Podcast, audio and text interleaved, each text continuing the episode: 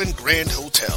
Special guests include Underworld creator Kevin Grevioux, Gary Gray from Fairly Odd Parents, from Nickelodeon, Giovanni Samuels, The Science Machine Michael Green, The Sci-Fi Sisters, and from Spaceballs and Star Trek Voyager, Tim Russ. Hi, I'm Tim Russ. Join me April 26th through the 28th at the Courtland Grand Hotel in Atlanta, Georgia for the Urban Nerd Con. Our heroes, our villains, our stories. Everyone con.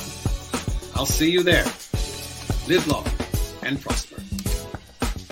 Visit theurbannerdcon.net to get your buy one get one free badges before the price increases. Remember, our heroes, our villains, our stories.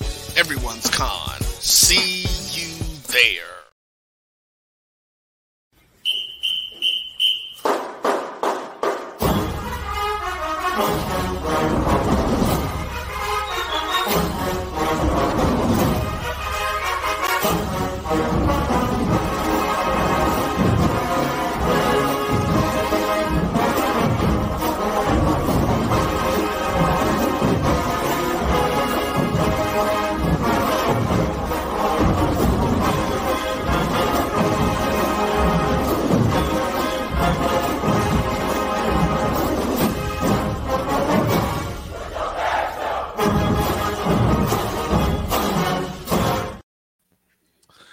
Hello, good evening. Welcome to the O&G Strike Zone. Bryan Fulford, Marcus Green, Kelvin Rozier. Uh, I guess we can still say Happy New Year. Um, uh, yeah, Happy New Year, Yes, champ. only What's up, it's only champ? two years, three years in. We haven't the bloom hasn't gone off the rose yet. three days, three days. I don't know what's the what's the timeline. You get don't you get like what five days to say Happy New Year to people, and then after that it's like cut it, like no more Happy New Year. Was it like five say it's five first days? time. I say Five it's the first time you see him Oh well, hell, okay. So until First time. unless it's like you know summertime. Then it's too late. But I, but yeah, well, obviously, yeah. But I mean, like after five days, no one should be saying, you know, Happy New Year. I don't care who it is, even if I seen you, you know, even if it's the first time. I, I'm just saying, you know, just just a thought. Uh thank you. It ain't that deep. yeah, I know, I know. Just a little quick banter here. Uh thanks for coming in, joining us, everybody who's watching us on Facebook and YouTube. If you're watching us on the Black College Sports Network Facebook page, uh, we appreciate you. Might be watching us on X, also known as Twitter. Uh, appreciate everybody watching us on the uh, JBN YouTube page. Uh, Jericho Broadcast Networks is the parent company of the Black College Sports Network, which we are a part of. So that's uh, make sure to hit the thumbs up button wherever you are, hit the bell, and so on and so forth. So that way you can get these Ding. notifications. Exactly. And always make sure you're following us on Facebook, Twitter, We got sound effects. yeah, at O&G Strike Zone. Uh, we appreciate it. And those of you watching on YouTube on the JBN, you can always donate with the uh, super chat donation. It's always helpful. Or you see right there that Cash App donation helps us to continue to do some amazing things. We're looking to try to to do some things this uh, up uh, upcoming year for our show. I always like to say a cup of coffee. You know, uh, you we, you don't have to break the bank you know we're not we're not saving jobs or anything like that we a cup of coffee y'all helps us uh be able to keep the show uh rolling so uh we appreciate you so how you doing uh this evening kelvin marcus how you guys doing tonight I'm gonna let Marcus go first because it's been a minute since we've seen seen him. Exactly exactly happy new year to you i guess is, is appropriate marcus Thank you, thank you. Uh, refreshed from vacation. Little, you know, still had the championship glow. Uh, got a little bit of that bloom off, you know, and everything. But you know what? Lord woke me up today, so I'm still happy amen and thankful. amen to that brother amen what uh what was it like being on vacation with all the news happening and how did you you know how, how did you manage that with family and everything because me i'd have been a mess they wouldn't family wouldn't have seen me but how'd you do it Well, I had limited Wi-Fi access. Mm, on the place where we went, you know, you could log on. Yeah, you could log on four devices at a time. So I was like, you know, pulling daddy privilege, like, mm You have to, you have to get one device per person, and I'm one of them. So, you know, we had to split up, but I was like, oh my gosh, all this stuff going on, and between recruiting and people offers, and then the news hit. So I was just trying to keep up with it and trying to, you know, keep in touch. I did get a chance. I had to piecemeal the show from last week, and, and Vaughn did a great job. You know, like I was telling y'all, I might get voted off the island. He did such a good job, but you know, I watched it on YouTube um after like the day after because I couldn't I couldn't see it the day watch it live. It was a great show, a lot of information, and uh, learned a lot as always. And you know, just good to at least keep in touch and see what's going on, even when I was uh, not in the area. Yeah. Yeah, definitely, definitely. Um, well, here's what we got. We got a loaded show, and it's gonna be a big show. We're gonna get to it real early here in the show. Coming up in just a second, we're gonna talk to Mr. Curtis Johnson, uh, Jr. Uh, of course, he is the Florida A&M University National Alumni Association president. Uh, uh, and and what he had to do and spearhead and lead this weekend was uh, uh, might I'm I'm not gonna say uh, a miracle, but it, it's amazing to see the leadership uh, that we have in our alumni association and Mr. Johnson and Yeah. and all of the folks who led the charge. Uh, you know, did a great job, and so we're going to talk to him and kind of kind of understand a little bit of the process and how everything shook out and and then kind of ask the the important questions that a lot of you have about what now you know what do we do with with what we gathered uh and and fundraised. Um so we're going to talk to him about that. We'll get into some other things. Obviously the search is heavy and hot on a lot of people's minds. You know every show in HBCU media diaspora is talking about us and this search. So and uh, we'll we'll kind of spend some time parsing through uh, what's real, what's fake news, what we know, and uh, things that we're hearing. Obviously, the coaching search is is heavy. We'll, we'll look at see if there's new names that we have heard about, so on and so forth. Um, and then in hour two, the basketball season is right around the corner, uh, three days away.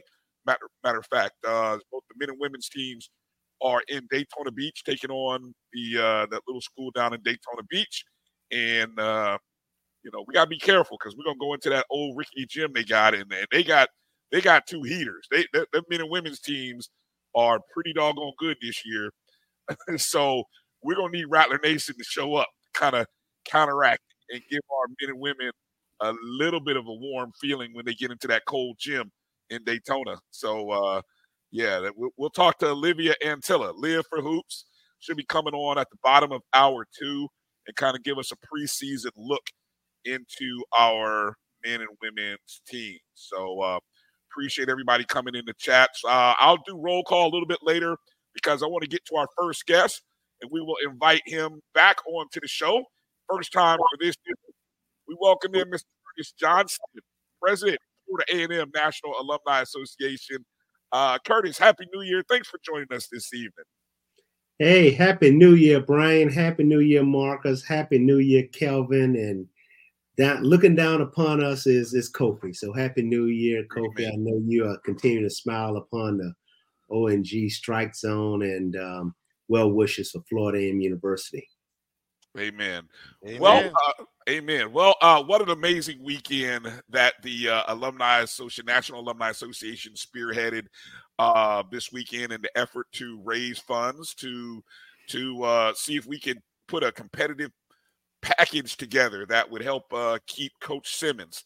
So, before we go into that, I, I you know, uh, the timeline. I was kind of just doing a little look back into the numbers of raising, but I want to start with when uh, for you uh, kind of give us a little background on the origins of when you, when you were called uh, whether it be by AD Sykes or when you learned or when you had this feeling that okay we're gonna have to do something here kind of give us a little background before we actually talk about the the the, the process of setting up the fund starting but just just the background of everything Right. You know, I appreciate the opportunity, right? So like anything in Rattler Nation, you, you hear rumors, people start to buzz the phone calls, right? And you hear these things. And we got a phone call from AD Sykes, I did, and uh, we had a conversation. Uh, that conversation, you know, resulted in, hey, you know, our coach has been made a, a, formal offer. It's real, right? A lot of people were first like, is this a real offer? It is a real offer, and um, you know, those numbers are put on the table. And AD Sykes made a call to the National Alumni Association to say, hey, uh, can you help?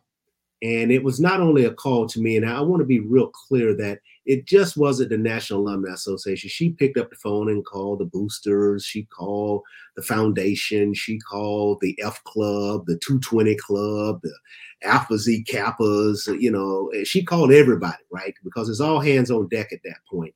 And she asked us for a specific ask, and and that was to say, hey, can the NAA contribute, you know, $25,000, right, towards a package that she was putting together, right? Only she knew what needed and what was needed. So she asked us con- to contribute. So, you know, I, I, had I took that conversation on a on a, um, a Friday morning. It was somewhere around about 11 o'clock or so, maybe mid morning. Um, I immediately called um, an emergency meeting that evening, uh, my board, and so I have to commend them because they jumped on a call that Friday when I sent out a notice uh, through our system that we were having an emergency meeting. It was regarding um, the coach's um, contract, and um, you know, it it already become a buzz on social media, so everyone's kind of aware of this. So we had a meeting that evening. It was a very open meeting. Our meetings are always very transparent. Um, we we had an open board meeting where our board members had discussion. Uh, we made a commitment as a national organization to support not only a $25,000 this year, but for at least three years. So we signed up for a three year commitment to make sure that at least $25,000 is coming from the NAA each of those three years. So it was a $75,000 commitment we made that night. Um, and what was interesting that night is, you know, we have a board of mm, 20, 25 board members, right? When you add them all up. Uh, we had board members on there, but we had over 700, close to 700 people that tuned in just to hear what was going on. So that kind of really helped us to get the word out that, you know, not only were we going to commit from the National Alumni Association, but we were asking Rattler Nation altogether if you were a member of the NAA or not a paid member of the NAA, there was still a platform for you to give. And Rattler Nation showed up and Rattler Nation showed out. And so it was amazing that, um, you know, I made a commitment that I'd come back in 24 hours. Uh, of course, you know, at Rattler Nation, they want stuff instantaneously. And we began to get the buzz somewhere around, you know, I need to put some information out around 12 hours. And so 12 hours, you know, we had done some amazing stuff as far as fundraising. I, I, forget exactly what it was, but within 12 hours, we were really, we had already exceeded our goal. Let's just put it like that. Um, and it just kept going and growing from that. And, and so, you know, where we are right now and, and where the last numbers that we came in online, um, and I say online because we may have people that have mailed in checks we may have people that have directly uh, sent through the foundation to the account number we told them to send to. So we have to tally all of that up, right? And so we will make a full transparent of what we have. But what I can say is what came in through the online portal, through the website, and the link we gave was around $138,000 in about 48 hours. Um, and so, you know, not only did we meet our goal, we we we funded our goal of at least 75,000, right? And so, you know, what, what we're going to do is we're going to have a, um, at our next board meeting, in, in which will be the, um, the third Wednesday of January, we will meet. All people are invited to come. You know, we'll have a discussion. I'm, I'm going to have some recommendations of what we do with those funds. But like I said, we raise those funds, and this what needs to be real clear is that we raise funds for the football coaches compensation. And when I say coaches, it's not just one. It what just doesn't Willie Simmons, right? It was what Willie Simmons brought to the AD is that hey, I've got assistant coaches and people we hire grad coaches, assistants, and and they have salaries too that need to be met. And that was a part of his ask is how do we get monies? Because he was concerned also about his assistant coaches and how do we put some monies together? And so the National Alumni Association, along with many other organizations, made a commitment. Our commitment was football coaches compensation. So that 25,000 when it comes time to address the football coaches in plural com- compensation, the NAA will be contributing $25,000 to that. And as they break it up as to who gets what, etc., they'll do that behind the scenes. But that bolus of money will help them address the coaches' compensation. Okay. Um, just to highlight some of those numbers, and like I said, I was going back looking through the tweets. Um, December 30th, 12 10 p.m. is when the post went out that 66,000 plus had been raised, which right. already you'd already surpassed that $25,000 mandate, right? And right. then eight hours later, it had jumped to 92,000, just short of 93. Right. Then the next day, 12 11, it was already over 100,000 at 106,000. By 8 p.m., New Year's Eve, 126,000, five, uh, six something. And then, of course, as you mentioned, January 1, probably uh, maybe an hour and a half before we learned that Coach Simmons had turned in his resignation, it was 138, 353. And then right. it's still going. So just to give people that that growth in those numbers. And it was funny, you were talking uh, with us offline you were watching the numbers.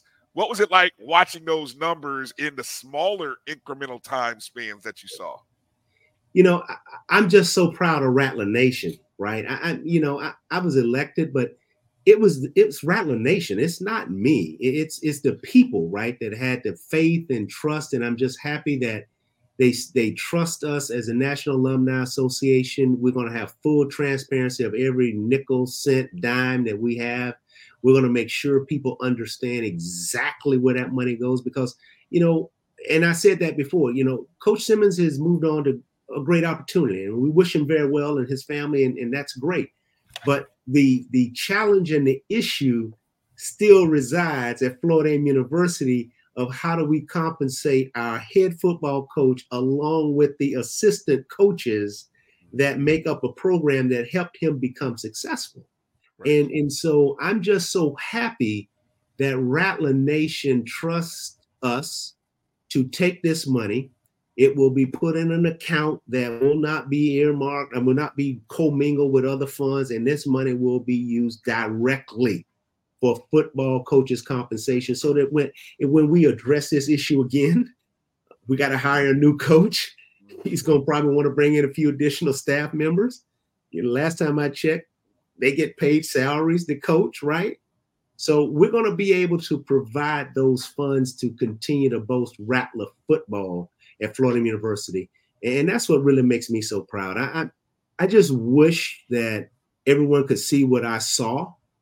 Uh, you know, we're going to recognize some of those very top donors. I mean, we had one donor that gave an amazing amount of money.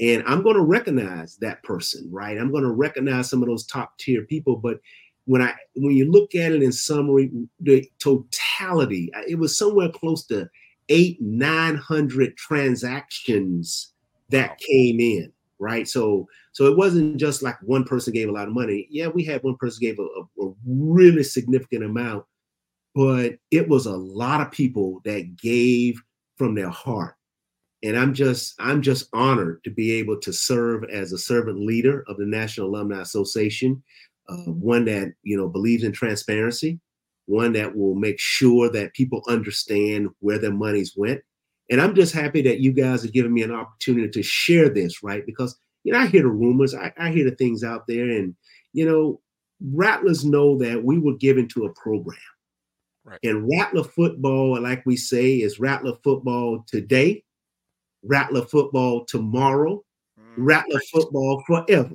Amen. And so, so we have to support our program, and and those things that Coach Simmons surfaced when you put you get a counter offer. He put some things on the table and say, if you guys want to, you, these are the things that got to be done. And there were some things that we were not prepared for that we got a good wake up call. And I look forward to that conversation with Rattler Nation as a whole. That you'll learn over time that what we put together to try to secure the coach, but what we need to do in the future, because we're going to continue to have winning traditions at Florida University. And as you know, winning breeds success, and that success is going to attract people that's going to try to attract the talent away. Go ahead, Kelvin. So I want to know. This is going to be a, a, a, compound question, right? Yes, Because uh, what you're doing is uh is is is important, and I, I want to draw some things out. The first thing you kind of answered, but I just want to make sure. Uh, you, you said that that 138k number was just online, so I'm assuming that didn't include any pledges. This is dollars Well, in. so so let me be clear. The numbers we pulled in are straight cash dollars. We we didn't take pledges. So they put their credit card down, they PayPal, whatever it is, hard cash. You know, I don't think we had any crypto, but we had straight hard cash that came in, right? So we're sitting on 138 right now that will be put into an account that we will that will be tailored that we, we, we're creating a brand new account. Let's put it like that at the famu foundation. So we're we're going to move that money away from it because here's here's what you kelvin that that we have to understand is that the national alumni association has always supported famu football And this goes all the way back to 2017 and greg Right. clark some of those guys they put together something called famu first and so that mm-hmm. we used that account because Yep. we had to spring into action literally within hours. So we knew we had an account.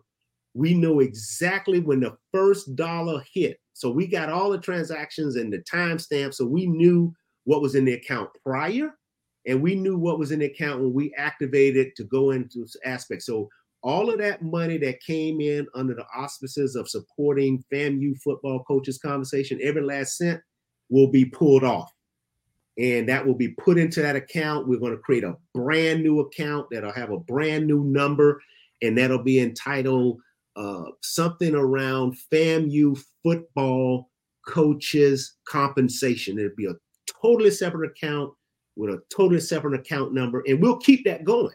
So we'll have basically two point, right? We'll have one for compensation, and we'll have our FAMU First account. And, and if I can say something about the FAMU First account, you know, we we have always supported Rattler football, and I just want Rattler Nation to know that this year alone, coming into the football season, we had about forty-five thousand dollars that we had collected in the FAMU First account, and that was just from our national convention. So when we have our convention, and this year it's going to be in Tampa, Florida, we let people know, hey, if you want to contribute, you can contribute to account 2033, FAMU First. Well, what does that support?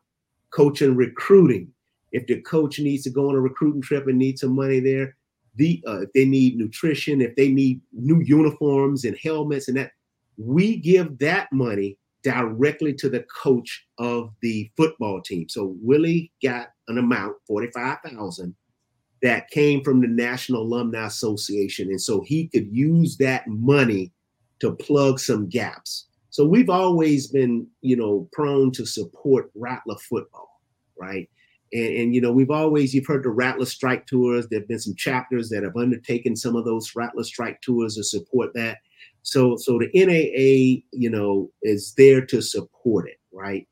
But we also support a lot of other programs on campus, and that's what I, I'm really trying to get people to understand is that we support football, but I got a lot of students right now that need five hundred dollars, thousand dollars just to register to keep moving through Florida A&M University. And that's really our main focus is to, to support all student scholarships up to including athletes that may need some support. But most cases, a lot of those guys are on scholarship. So they're, they're taken care of. But we want to make sure that we're doing our bit as alumni to support the matriculation of students there. And so we've got a lot of pots. We got a lot of pots for people to contribute to. We try to stay in our lane. We try to support those other um, functions to 20, uh, Rattler F Club, the boosters. We've done some joint programming. I mean, we we are here to support all aspects of it. But they rang the bell. We answered. We had a platform immediately in place. We engaged it, and we committed and uh, the the full pledged support of the FAMU National Alumni Association to say we'll sign up for three years and we'll make sure at least you have 25,000 going forward each year for three years.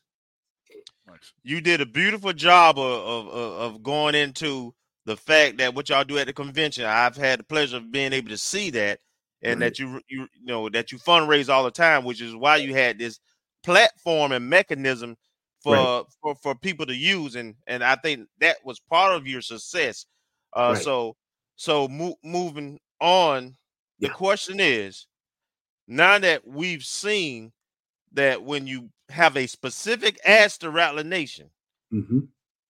and there's some trust and some credibility now that folks have invested in this thing. This is something that how do we build how does the NAA, how does the university at large, the foundation, which I know you can't speak for, but mm-hmm. how do we, but how do we take this possibility and what we've done here yeah. and, and make it an even larger scale?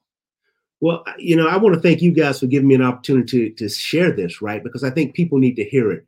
Uh, first and foremost, I sit also on the foundation board. The foundation board did some amazing stuff in putting together some numbers and some cash that was a part of the offer. And, and I'm going to let the chair of that board, Ms. Lisa LeBou, and, and them disclose that at however they want to.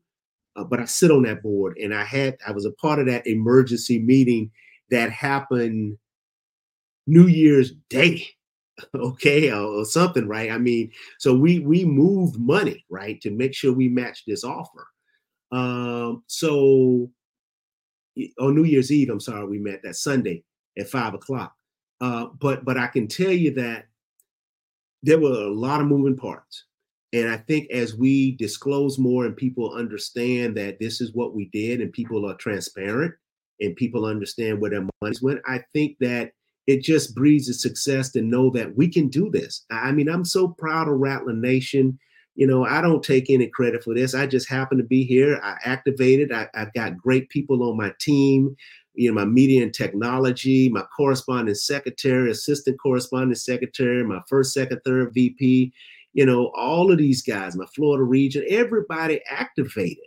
And we just knew what we needed to do, and we got behind it as a board and and and we pledged the full faith and credibility of the National Alumni Association, which has done this before. I mean, you mentioned, you know, our convention. We raised three hundred and almost three hundred fifty thousand dollars in Illinois, and we're coming into into Tampa, and I've got big goals for us to raise in Tampa. I want to raise a half a million dollars in Tampa at my national convention this year. And, and I think people would do it if we just continue to help them understand and, and I think, you know, I, I would challenge you guys as we move forward to help people understand some facts and some of the things you said earlier about facts and myths. I hear all this stuff. I almost social just like you guys, right?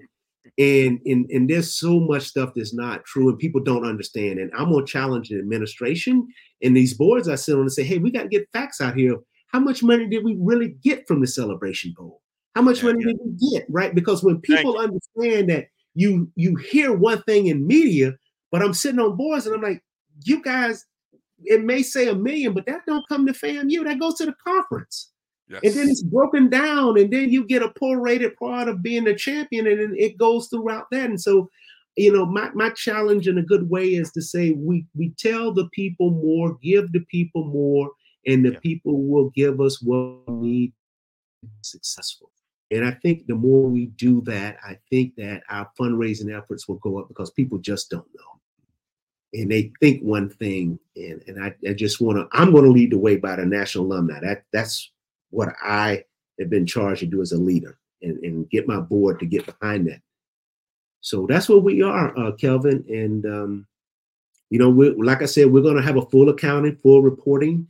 Um, you know, we're not going to hide where that money is and what account it's in, and Every time we give a $25,000 check, you might as well get ready to see my ugly face up there along with everybody else saying, you know, commitment made, commitment kept, right? Now here's the money, right? And and that's what I can promise you will happen as long as I'm sitting here as the NAA president. Great. I'm I'm I'm gonna let Marcus go now, but yeah, but uh, I got some more leading questions if uh they don't cover it. yeah, no problem.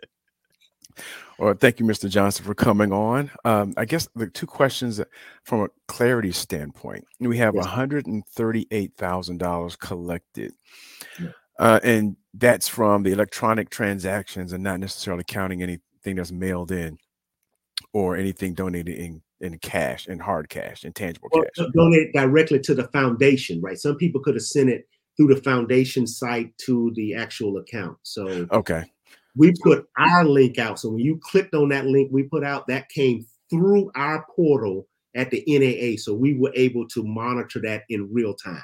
Okay. And I guess for, I guess since uh, VPAD Sykes made different asks of different organizations and affinity groups and DSOs, is the 138,000 representative of the collective funds from all No, of those sir. different DSOs or just for the NAA? So there may be other pots of money through the Rattler F Club, through the 220 QB Club, through the other. So we don't we don't have a total scope of everything that may have been collected through the various tentacles and vehicles. That is absolutely correct. And Okay. then thank you for clarifying that. This is just the National Alumni Association that's collected this 138,000 electronically. Okay. And the second part of my question maybe is a little bit tied into what Kelvin asked a little bit before about how we, you know, how we go sustaining forward, uh, something along these lines. But I guess my question is more retroactively, and perhaps it may be a question that's better suited for VP AD Sykes or or Michael Smith. Um, this was kind of a call to action, as you mentioned, but was there any thought or consideration or any foreshadowing that could have been done such that this could have been done perhaps at the beginning of 2023 or were there any communications such that we could have made this effort?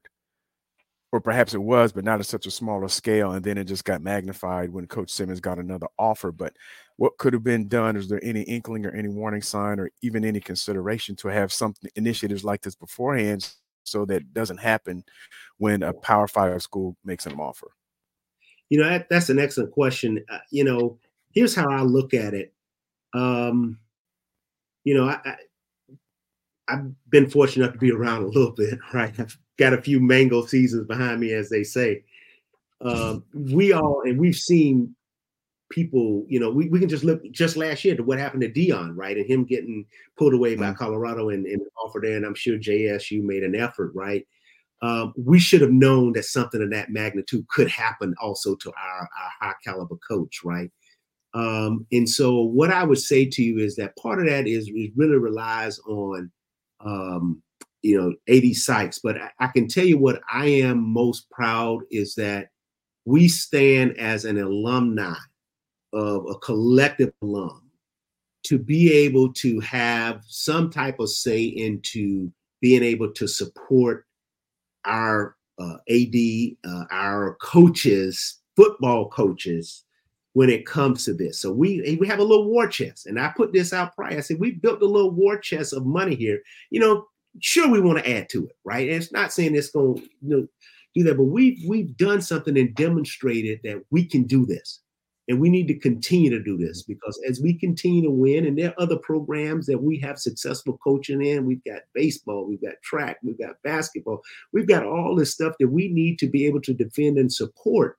And and and I think that this is this will demonstrate what we need to do Mm. to be able to build that war chest. And I don't know where it's going, but you know, I was having a conversation today, and I, I- you know, it, it's- some people are sad, and we all are saddened about about Coach Simmons leaving. But you know, in most cases, we learn from these opportunities, and this was a valuable exercise Yeah. that Rattler Nation, and we will take this, we'll learn from this, we will grow from this, and we'll go from this because we know now that people are looking at us. We have a, brand, a national brand, and we need to be able to put some monies together and have them set aside so that when that opportunity comes, as you say, it could be earlier.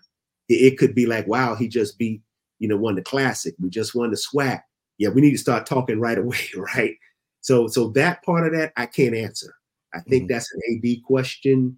When did they first learn of this stuff? You know, I just know from outside of looking in, you know, we beat Alabama State and we won the SWAC and then we, you know, did all this stuff. And it was just writing on the wall that, yeah, we we got to be prepared for this.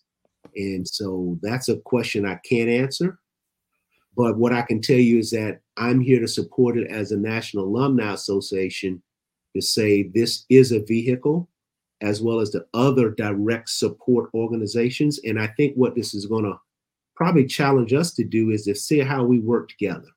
Yes. Right. And and how do we go help, help help these other DSOs? I, I I don't I know some of their platforms. I don't know all of them, but we have been fundraising for many years at the NAA, so we have platforms already in place. So it was easy for us to hit flip, hit the hit the switch, communicate, put it out there, and we're in place, right? And so, you know, we do this. This is what we do for scholarship for young people, and we award hundreds of thousands. I mean, we've already given $150,000 this year alone for young people at Florida A&M University through our national scholarship program. So that's what these chapters do. And, and you know, somebody the other day said, well, what does the NAA do? Well, we help young people go to Florida A&M University and not have a chance to go. We raise monies for them. And we do it in a lot of different ways. So it's it's these chapters, man. It's it's not me. It's it's the chapters, it's the people out here, it's them partaking of the fundraisers we do and contributing that we're able to do this. And, and I just want to thank Rattler Nation, right, and, and active alums and those that are not a part of NAA that they gave. Well, thank you. Um, and again, I, I want to emphasize, and we're gonna we're gonna I'm not gonna hold Curtis to this because I we're gonna address a few things. You guys have questions. The NA say again what you just said about the NAA's role because it is designed to help all how many oh. students oh. do we have at Florida A&M? Nine thousand something. Yeah, close to that, right? so, so again, know? the NAA's role, everybody, is to help all nine thousand students at Florida Agricultural Mechanical University. This was a was a call to action specifically for the football program using a right. tool, a vehicle which was already pre-established. Right. So we a lot of your questions that you have is not on the NAA and not on Curtis Johnson. We'll talk about where those things should be placed after we finish our conversation with Curtis. But again, the NAA, everybody.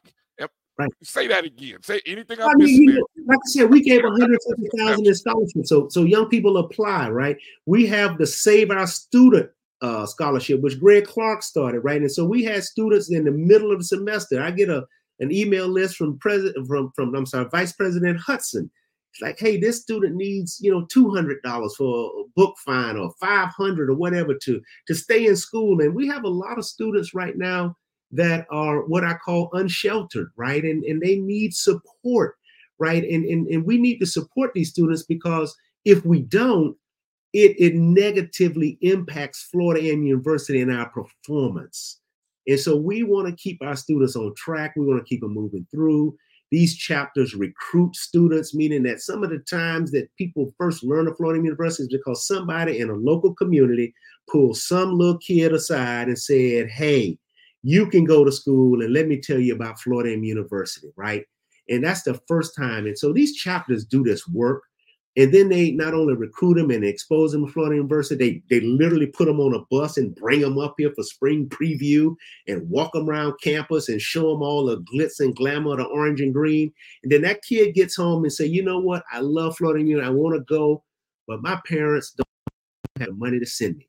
And that's when these chapters go in to figure out scholarship dollars is a kid, you know, got a high academic standard, they can get some scholarships, but how do we fundraise to support our local kids, young people coming out of these communities at Florida University? And that's the work we do. And, and when we have conferences and we come together in Tampa, yeah, we're gonna have a good time, but we're raising money so that we can give a national scholarship for kids that qualify that need some money to get through Florida University. And that's why I ask people to join the National Alumni Association.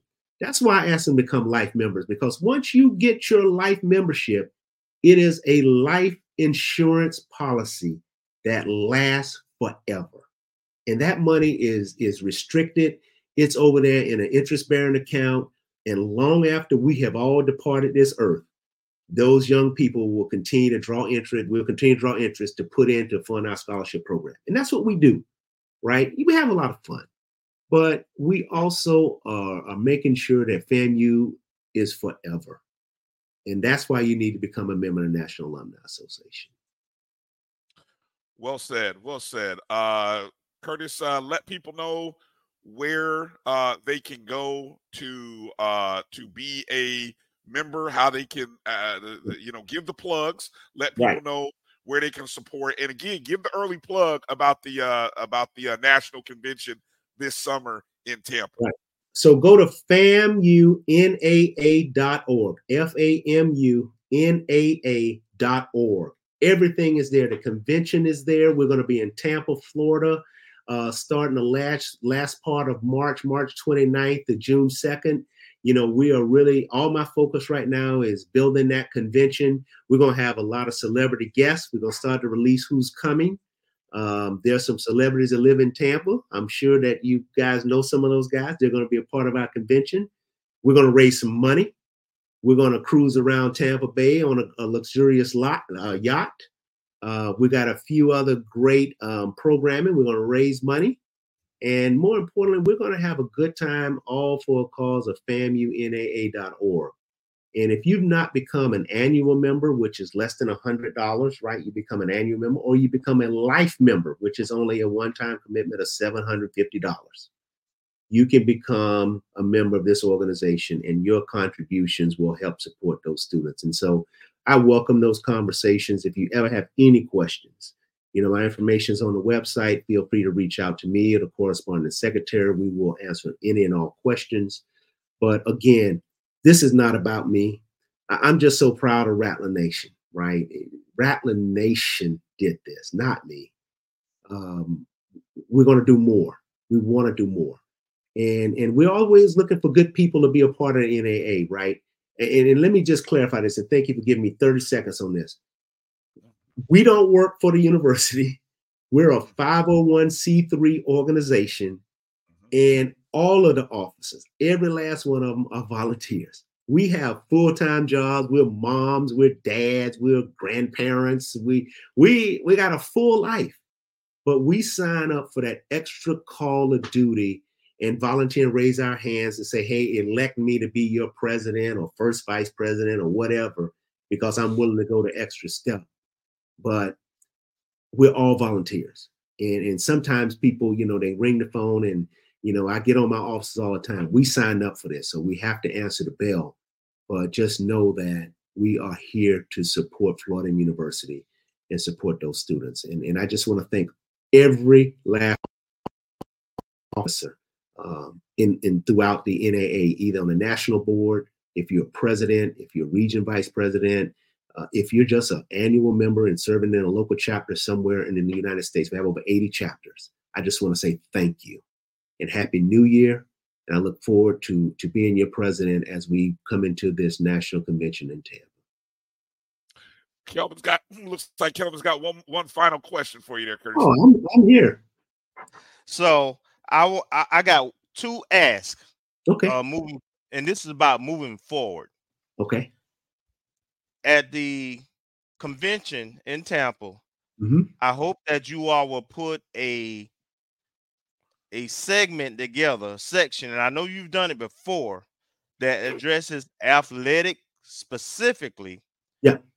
And it it'll talk about uh, giving strategic plans, capital athletic campaign. It'll have some teeth to it. Because I, I would tell you one of the most disappointing things for me mm-hmm. uh, as a member, and you also have subscribing life membership too, which is what I'm doing now. But I've, yeah. I've been a part of the NA for about since the 90s, right? Now, now Kevin, but, you better you better close that out because I'm about to go up on membership. I'm gonna, I'm gonna tell you that too. We're going up to a thousand dollars for life membership, so you better close that out pretty soon. All right. Dude, I, I saw that. Okay. Breaking, breaking, breaking news. But, but, breaking, but that's news. fine. Breaking news. But that, that's fine. I'm I'm in. I'm in. But Okay. I close it out. I close it out shortly. But Yeah. but that being said, I hope Mhm. that um the, the Alumni Association will take the lead because I know you all have done a lot of things uh outside of athletics, but you all have been the most visible consistently, you in the two, you all in the 220 club, but but uh, in terms of assistant athletics, and I think a voice is needed to help guide and push the administration, the foundation, and you which you sit on the board and and and, right. and, and structuring our our our support and and arm us our revenue arm giving uh so that we can get to the point because on this show we talk about a lot having a capital campaign and you mentioned being a, a, a life member and how that lasts forever and, and basically what you're talking about is a endowed scholarship we should have endowed scholarships for athletics also, as well as those coaching positions. So I don't think Rattler Nation, because the universe has never really talked about and put that out there. I think we right. need that forum, and I think y'all are a perfect platform to do it, especially with what y'all have just done.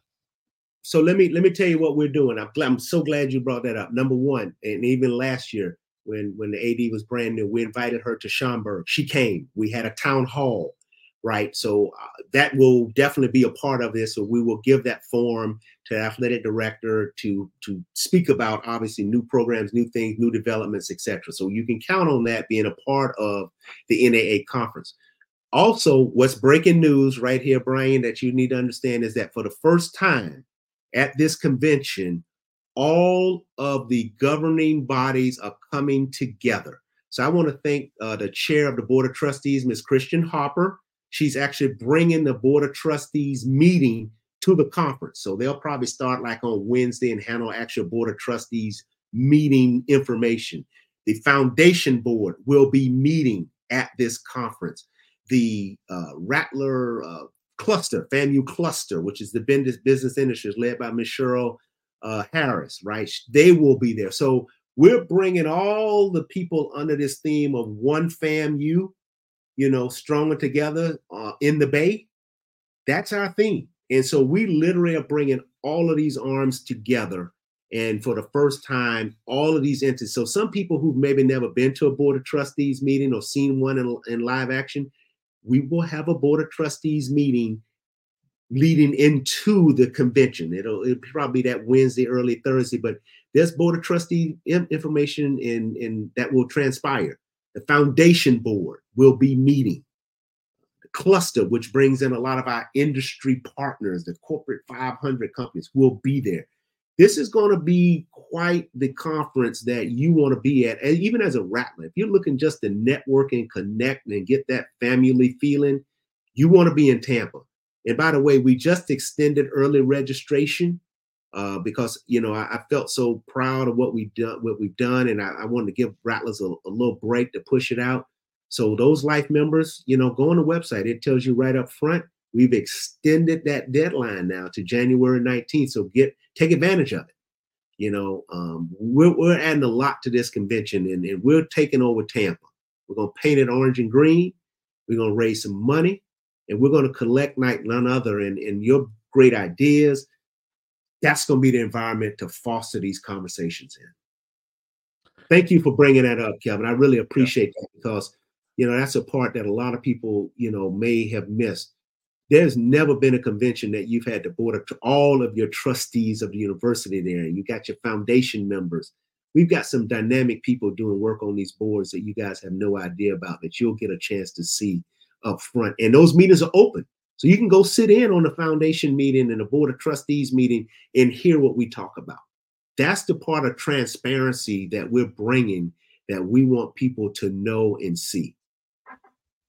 Oh, that's that that's a great point. So this would be a great opportunity, like we have long told people, don't sit in the chat rooms and just comment about things.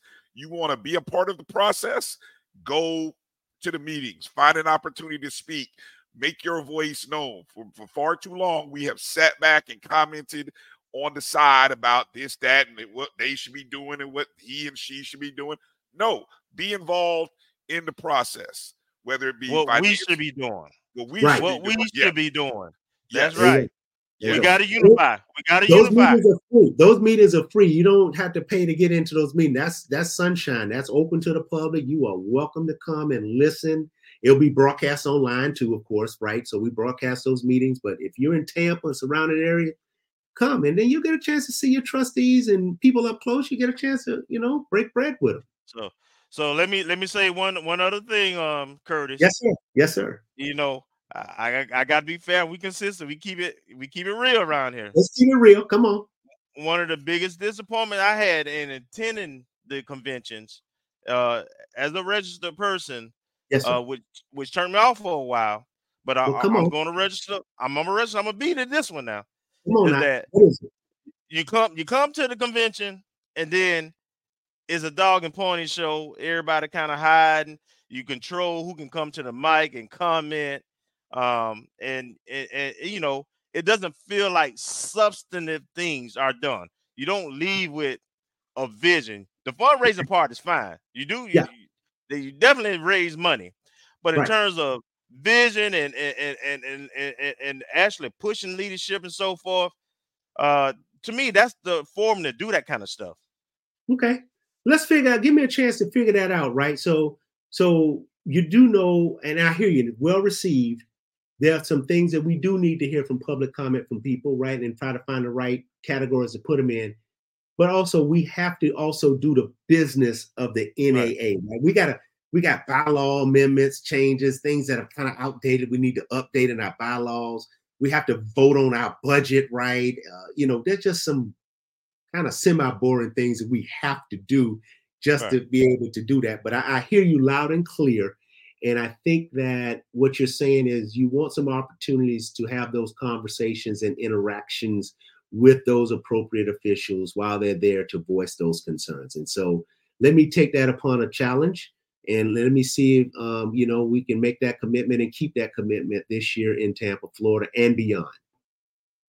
Okay. I accept that. Well Okay. Um, and and hey, Curtis, we we want to we want to make sure we're there. We got a spot. We can we can come do our show. We can come do a show, maybe a I'm couple of shows. To do live. that. I want you to do that. That was gonna be. I want you guys there to do your show. Sit you up in the lobby, overlooking the bay somewhere. I go. think that would be great. I think we need to really figure that out. So I'm gonna reach out to to our committee team and and invite you in because we need to make sure that we have some live feedback from people of their experience there, and that could really help. And let's let's let's get on that sooner than later, Bryan, and make sure that that happens. I think that's that's welcome. And um, you know, I want you also to interview some of our our senior gyms that have been an alumni for a long long time and and Sure. share their thoughts and where we're Yeah. going and growing in vision. Absolutely, I love it. Yes, Would indeed. love to do it. All Okay. right. Hey, uh, thanks for your time this evening, Curtis. Uh, again, Yeah. thank Yeah. you, famunaa.org for Thank you. everybody. And uh, we'll continue the conversation here a little more coming up out of the break. Uh, Yeah. you're, watch, you're watching the O&G StrikeZone right here on the Black College Sports Network. Stay tuned. We'll be back in just a moment. Yeah, let's If go you right. think all pads are exactly the same, think again. This is Always Ultra Thins reinvented with the Always Triple Protection System. This pad wicks gushes 90% faster, absorbs even more so you can feel dry, and locks odors in. Rethink your pad for up to 100% leak-free and odor-free comfort with the totally reinvented Always Ultra Thins. This is always like never before. The Cuvée Group is a Florida based marketing and training consulting firm. We help businesses communicate to their target audience and engage them in conversation. We also help to expand their audiences, which will ultimately result in growth for those organizations. In addition to being a certified constant contact specialist, my colleagues and I are also certified in John Maxwell Leadership Principles. We use these proven principles to conduct workshops, training, and private coaching sessions for individuals and companies looking to take things to the next level. Contact us to schedule a free consultation. Issues today, don't delay, call Cuvée. As technology continues to bring changes to the world of education, it's time we also reimagine teacher professional development. Gone are the days of one size fits all learning that can only be accessed at a specific time and place. The Stride PD Center is an on demand library of mobile friendly courses that allow educators to learn anytime and anywhere.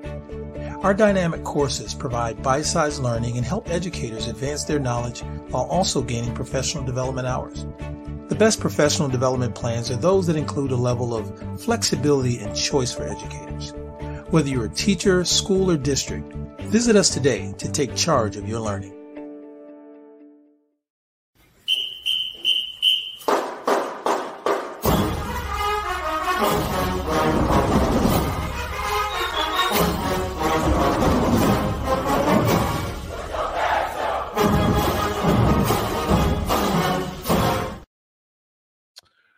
Right, welcome back to the ONG Strike Zone. Bryan, Marcus, Kelvin.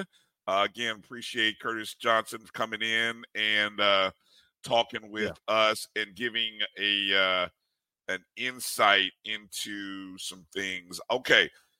I, I, you guys, uh, whew, you guys are hot and heavy in the in the uh, in the chat room, boy. I tell you what, uh, y'all, some of y'all off the chain, boy. Uh, appreciate you, Bull. Yes, definitely. Um, great conversation there with Curtis Johnson. The biggest thing that I want to underscore, hear me out, people. The NAA's job is A, all FAMU students. B, as it relates to this particular fundraiser, okay, this fundraiser was specifically, as he said, for football coaches. Okay. And, and that and that is because it is a it is and and the reason this was a tool, a vehicle that was already in place, as he told us. Forty-five thousand dollars was already in the pockets, in the budget prior to the start of this. And AD Sykes came to them asking for now think about this asking for 25k and think about what was raised so the commitment 25k over three years, each of the next three years, right? That's a $75,000 commitment. Look what was raised 136 plus. Okay. And, and counting. And counting. Now, I think it's important. Hey, Bryan, I know you've been making a point, but I think it's important because I, I, I this is a moment where FAMU Rattler Nation has to be united, right? We know, and we're going to get into some things that that give us some distrust and some disappointment about being in this position. And those things are legitimate. But people who are actually trying to help and make a difference, we need to be supporting and uh, contributing to.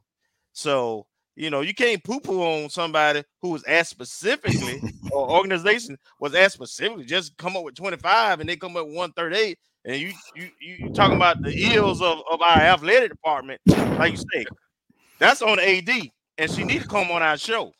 Don't Hey. think we had. Don't think we haven't asked now. Oh, we working okay. on it. okay. All right, I had to say that. No, okay. I'm gonna address things like this. Sabrina Peoples, what was 25,000 K going to do? That's a question for the athletic director, Sabrina. Mhm. I'm gonna tell you flat out. That is a question for the app because here's what I want you to think about. The boosters. Now, eh, correct me if I'm wrong. Now, a lot of people were uh and I and I saw this in the comments. There's so much here to unpack. So let me I, I want to try to I, I could if I get to jumping around, catch me here. Okay. Yeah, Um we- we'll pull you back. there, there was there is first off there is supposed no it's not a supposed it's known there is bonus money right that was owed to coaches that to my knowledge correct me if i'm wrong kelvin or marcus that had not been paid from i believe it was either 21 or 22 Previous Correct? seasons, yes. yes. Correct. Okay. So now, who was responsible for that money? Well, to my knowledge, that was responsible by, it was supposed to be taken care of by another DSO, a DSO that is supposed to work directly with athletics. So when the money that was uh brought to uh the booster club they were presented with making a commitment of 50,000 over 3 years. So notice what's happening here. Initially, she's going to the boosters wanting to get 50, going to the NAA wanting to get 25. I don't know what the number was. Uh, what did Alpha Z, the chapter, the Kappas, 25. they committed 25. You had the I don't Rattler know F. what Rattler F donating a- a- and 220. So you had one, two, three, four, five, at least five groups, maybe more, right? That was being asked. Okay, everybody, everybody still with us, right? Being asked to pot.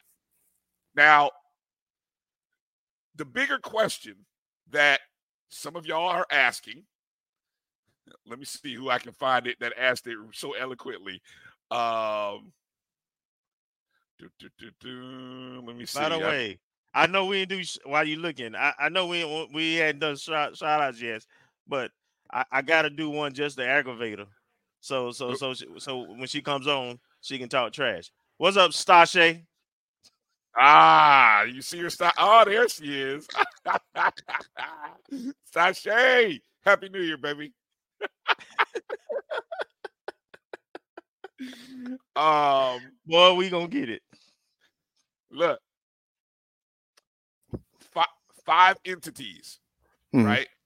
So do the math. Why the biggest question that you all have is why? Marcus, this is one of your pet peeves.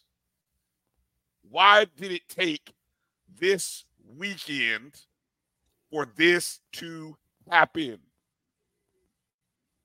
So Hmm. we ask, you know, it we, we, we can't get into asking and, and, and deflecting this this this thing onto other organizations, right? That They responded.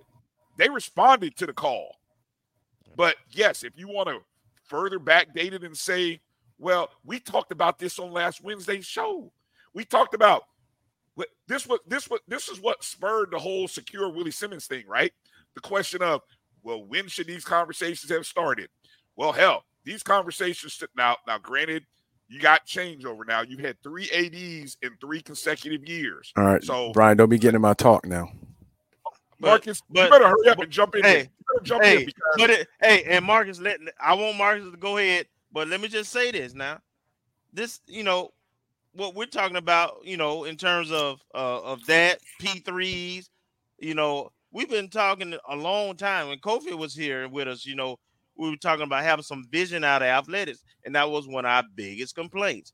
And I see a lot of folks still have those complaints, and rightfully so. Uh, but we got to what? What did I say Monday? What is the consequence for folks not providing those things? It hasn't been one at this point, right? We just keep changing over ADs and coaches and everything else, but we don't come up with a long term plan. If we had all these transitions of ADs and coaches, but we had a plan, things could still get accomplished. But Yes. we got we but we got to follow through on some of this stuff. We talked about that they already have established um, some feasibility studies and so forth of athletics. We've got our administration, and our leaders, which is why I, I challenged Curtis to kind of spearhead this thing. Something like that convention when everybody's in one place. That's where these conversations got to happen and, and, and actions has got to be started. So that's all I'm gonna say for now. I know Marcus, you got a whole thing you finna do.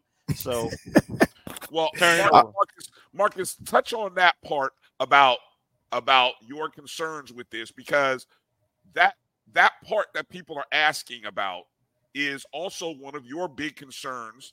And again, uh, I, I'll I'll let you speak to it in, in, in your own way uh, uh, with one of with one of those concerns because I know that's something that that you uh, have brought up and, and want to address. Yes, I, I kind of mix and match, and I know that I have this this document that you want to publish. I don't know if you already published it on the website. No, yet. no, no. I haven't. I But- haven't. I, I I'm I'll- wait for you I'll to kind of give the blessing on it before we before we publish that. Yeah, uh, or just a, a brief overview. Uh, I guess I have it broken down in two sections. Um, how did we get here, and you know where do we go going forward? So I'm going to do a high level overview because I don't want to, you know, take too much time. But basically, in, in terms of Coach Simmons leaving, and you know, folks like Jimmy Mack and some other folks probably already know this from other conversations. this was like oh, the worst kept secret in the world. Because I mean, and I have some things documented, but basically, I mean, we from the time that Coach Simmons was hired, and I know he's been a hot name for about 10 years now. And I think going back to some of the previous conversations in other forums, we were looking at him back at 2013, 2014, but I guess the conventional thought was that he wasn't ready yet. Then he went and did his coaching circuit, then went to PV, was at Alcorn, and then eventually ended up with us. But as soon as we signed the contract in December 2017, some of us, like Kelvin, myself, and others, like, he's not going to be here long. He's too young. He's basically got the profile of a turnaround coach, a turnaround artist, and those are on high demand, and he's hungry. So I don't know, you know, if this caught anybody by surprise, then you really weren't paying attention. Other things, he's been on podcasts when he first came over from Prairie View. He still had some of the first podcasts on with Mike Prince, who was, I guess, um, a radio personality in the Houston area. And I think he may have been on the call for summer. He's PV of Prairie View affiliated. So I don't know if he's the play-by-play person or something along those lines. Even the first few conversations, they talked about eventuality of getting back to FBS and whether that was still a goal. And Coach Simmons never hit it when Holly Rowe came and spoke to the Tallahassee QB Club in 2019, she did, I guess, what she calls her on the spot interview or uh, what she call it, like a um, selfie interview. And basically, she put it on Facebook and said he's a rising coaching star. In 2021, Coach Simmons became a part of the National Coalition of Minority Coaches as one of the 13 FCS coaches to get paired up with a panel of coaches and former ADs, and I believe his mentor was Debbie Yow, the first woman uh, athletic director in the ACC at Maryland NC State, to interview and learn what these candidates need to do in order to progress to FBS.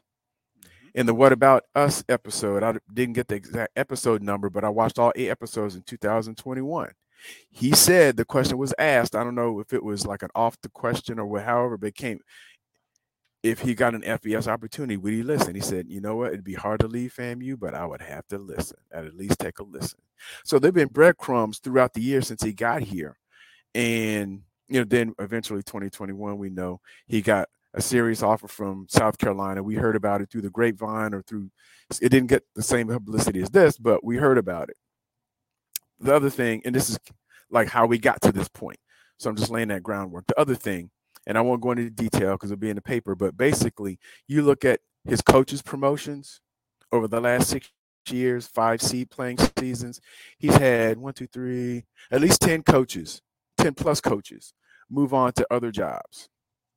At some point, he's going to adopt the same mentality of the name of that documentary. What about us? What about me? Not saying that this was, you know, the all-time worst position in the world, but you have coaches going to FBS. Coach Henry Joe Henry came back, but he went to Arkansas, Missouri, Arkansas, LSU. Coach Black went to the Rams. Coach Kenneth Gilstrap, our original uh, DB, one of our original DB coaches. He went to his alma mater, Middle Tennessee, and now he's at UAB. One of the other original DB coaches, Brandon Sharp, he's now a defensive assistant with Purdue. So the list goes on. And Alex Jackson, his first original OL uh, offensive line offensive coordinator, co-offensive coordinator, left, went to become an offensive analyst for Tennessee, and I believe he came back to Alabama State. So you see, there's at least 10 other people who have gone and gone on to other jobs at other universities that, based on their profile and their level of play, us being at FCS, went to at least the FBS level, a group of five at the very least. So in the back of your mind, you're thinking, hey, I'm 42, 43. Where's my opportunity? So that's another breadcrumb and the thing that I worked on today a little bit, you know, why we're here, the case for an extension or an increase in salary. And it's something I told y'all I wanted to add to this because I thought it was critical was that it's something that crystallized when I saw something last night that he's been in the same salary since he signed his original contract. And my understanding, at least from the reporting of the Tallahassee Democrat, his extension in 2021 did not include a salary increase. But yet he has gone, what, 22 and 2, maybe 23 and 2 if you include the SWAC championship games since being in the SWAC. He's had four straight playing seasons of nine plus wins. And in my opinion, it could have been five if three plays would have gone differently in 2018, his first season, you know, versus Jackson State, versus Bethune, and versus Howard. So, you know, we're looking at an overall record. I believe it was 43 and 13 or 42 and 13. I just looked at the number, but I, I don't recall it right. But it's something like that. Basically, almost a 750 or better winning percentage since he came to FAMU. Has not had a salary increase. And considering where he brought the program from coming off a one in 10 season from Alex Wood's last season, and he hasn't had a salary increase in six years, and the magnitude to which he's brought this program. And the other thing that you can't really quantify but should be dialed in the community impact that he's had. He won 2019 Tallahassee Democrat Person of the Year. He's been a strong advocate against gun violence.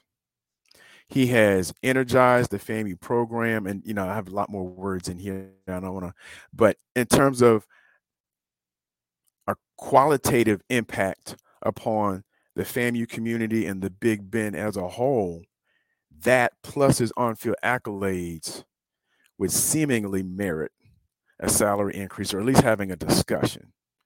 And at first, you know, when I first and I got, you know, corrected last night, but at first I was thinking, you know, eh, I might have done the same thing like, hey, let's wait to the end of the season, you know, and see what the championship, how things turn out for 2023. But then upon reflection, when I saw what I saw, I was like, well, you know what? If you look at the depths to which the program has come from, and it speaks to your point a little bit, Brian, about having three ADs, and we get that what's the word? Not amnesia, but you don't get that collective knowledge. And we go from John Eason, uh, interim Mike Smith, and then VP AD Sykes. I'm sorry, and uh, VP AD Go Gaucher, and then Sykes. So then we actually have four. When then so Michael then Smith, you, you had Michael Smith. yeah, I include Michael Smith, but you include you have you lose a little collective knowledge and memory there that.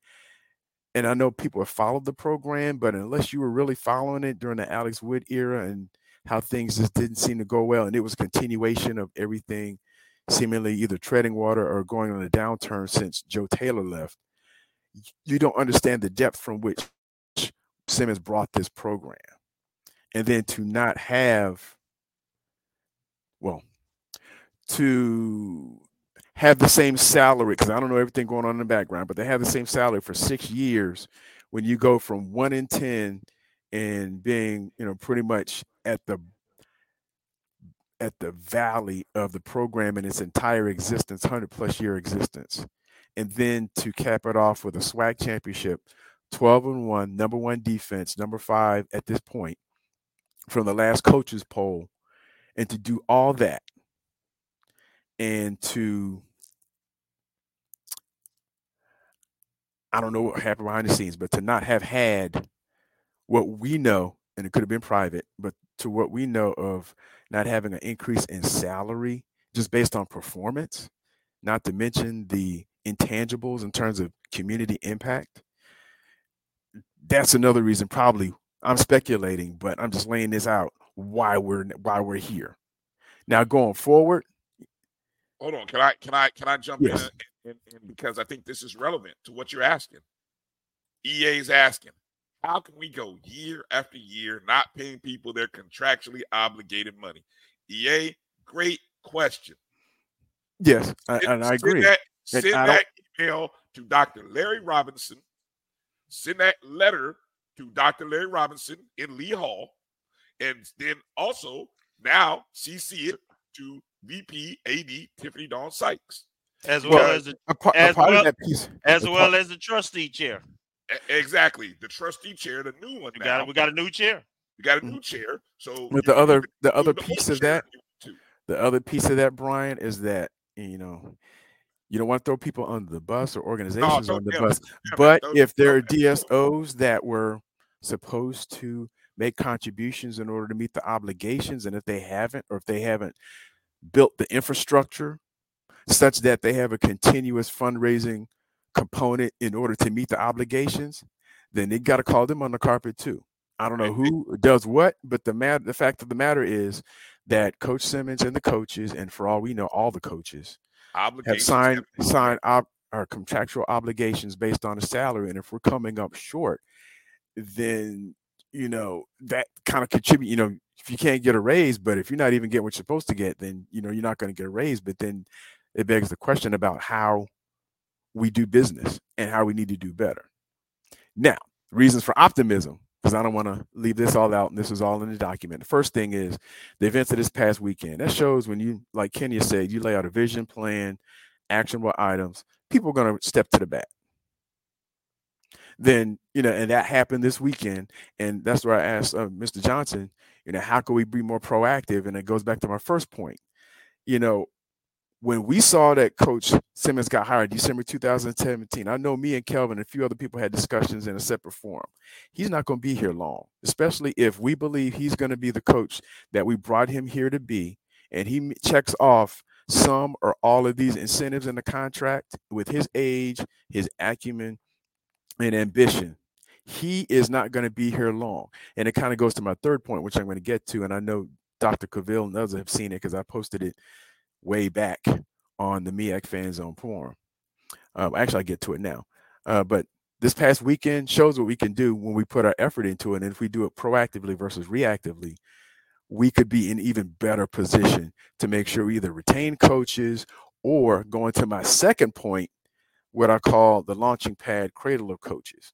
And this, we talked about this back in 2007 when Rubin Carter was let go, was that the paradigm now, we don't have coaches like Coach Gaither and Coach Robinson who are going to go from age 25 until they go home to see the Lord at the same position. These coaches in our society is very transactional and very, I want to say nomadic, but we'll go from job to job and looking for promotion.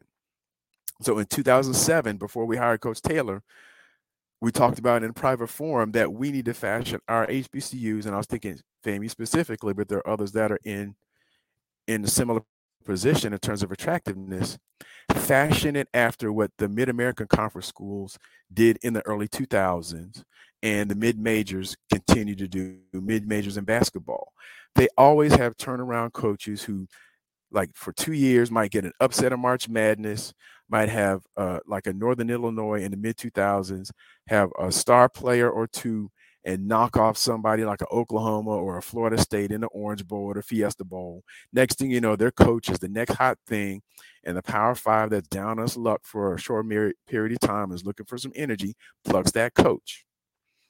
If we fashioned our athletic departments in a similar fashion to be that swift and deft to be able to identify young talent and promote ourselves and promote the coaches that hey you can get there from here which is a, a model that our team our school has adopted for isaiah land xavier smith and uh, gosh markquese bell in terms of getting to the nfl why not do the same for coaches and i know we're looking we're wishing coach simmons well and not wishing him any ill will but the thing is it's like well hey if you're a young coach and you want to get there from here, FAMU is set up to do so. Now we need to do that. And we need to make sure our processes, procedures, and our paradigms, our mentality from the athletic department and the fans, you know, not casting aspersions or throwing stones at the coach for, for bouncing, but hey, he went from our school to now three years later, he's in the national championship game. He came from FAMU. We do that for the students. We do that for the athletes in the NFL.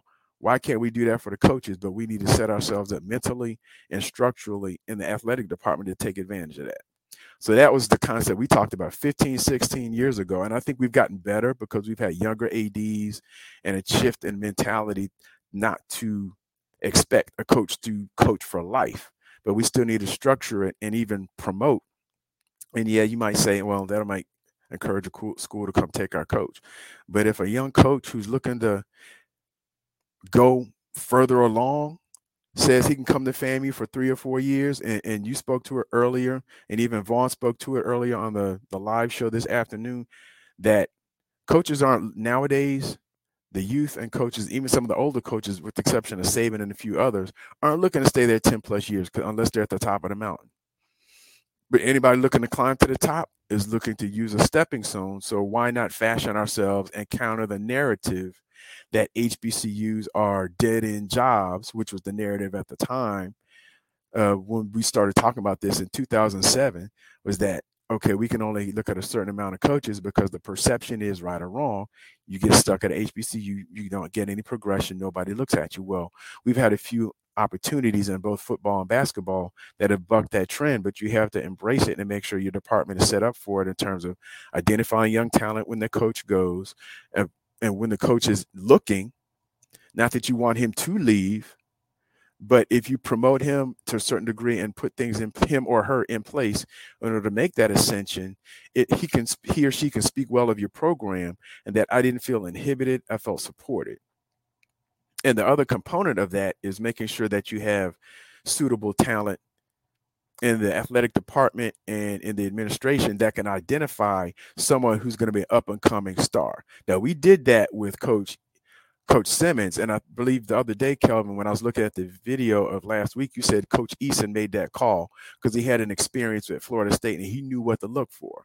Well, we need more of that so you can identify and continue to promote people who will be young stars and say, I got my start at such and such. And even last year, I think um, when um, off uh, off script went to is it last year, two years ago, when he went to the SEC media days and he asked the coach about his start at South Carolina State, and he got some props for that.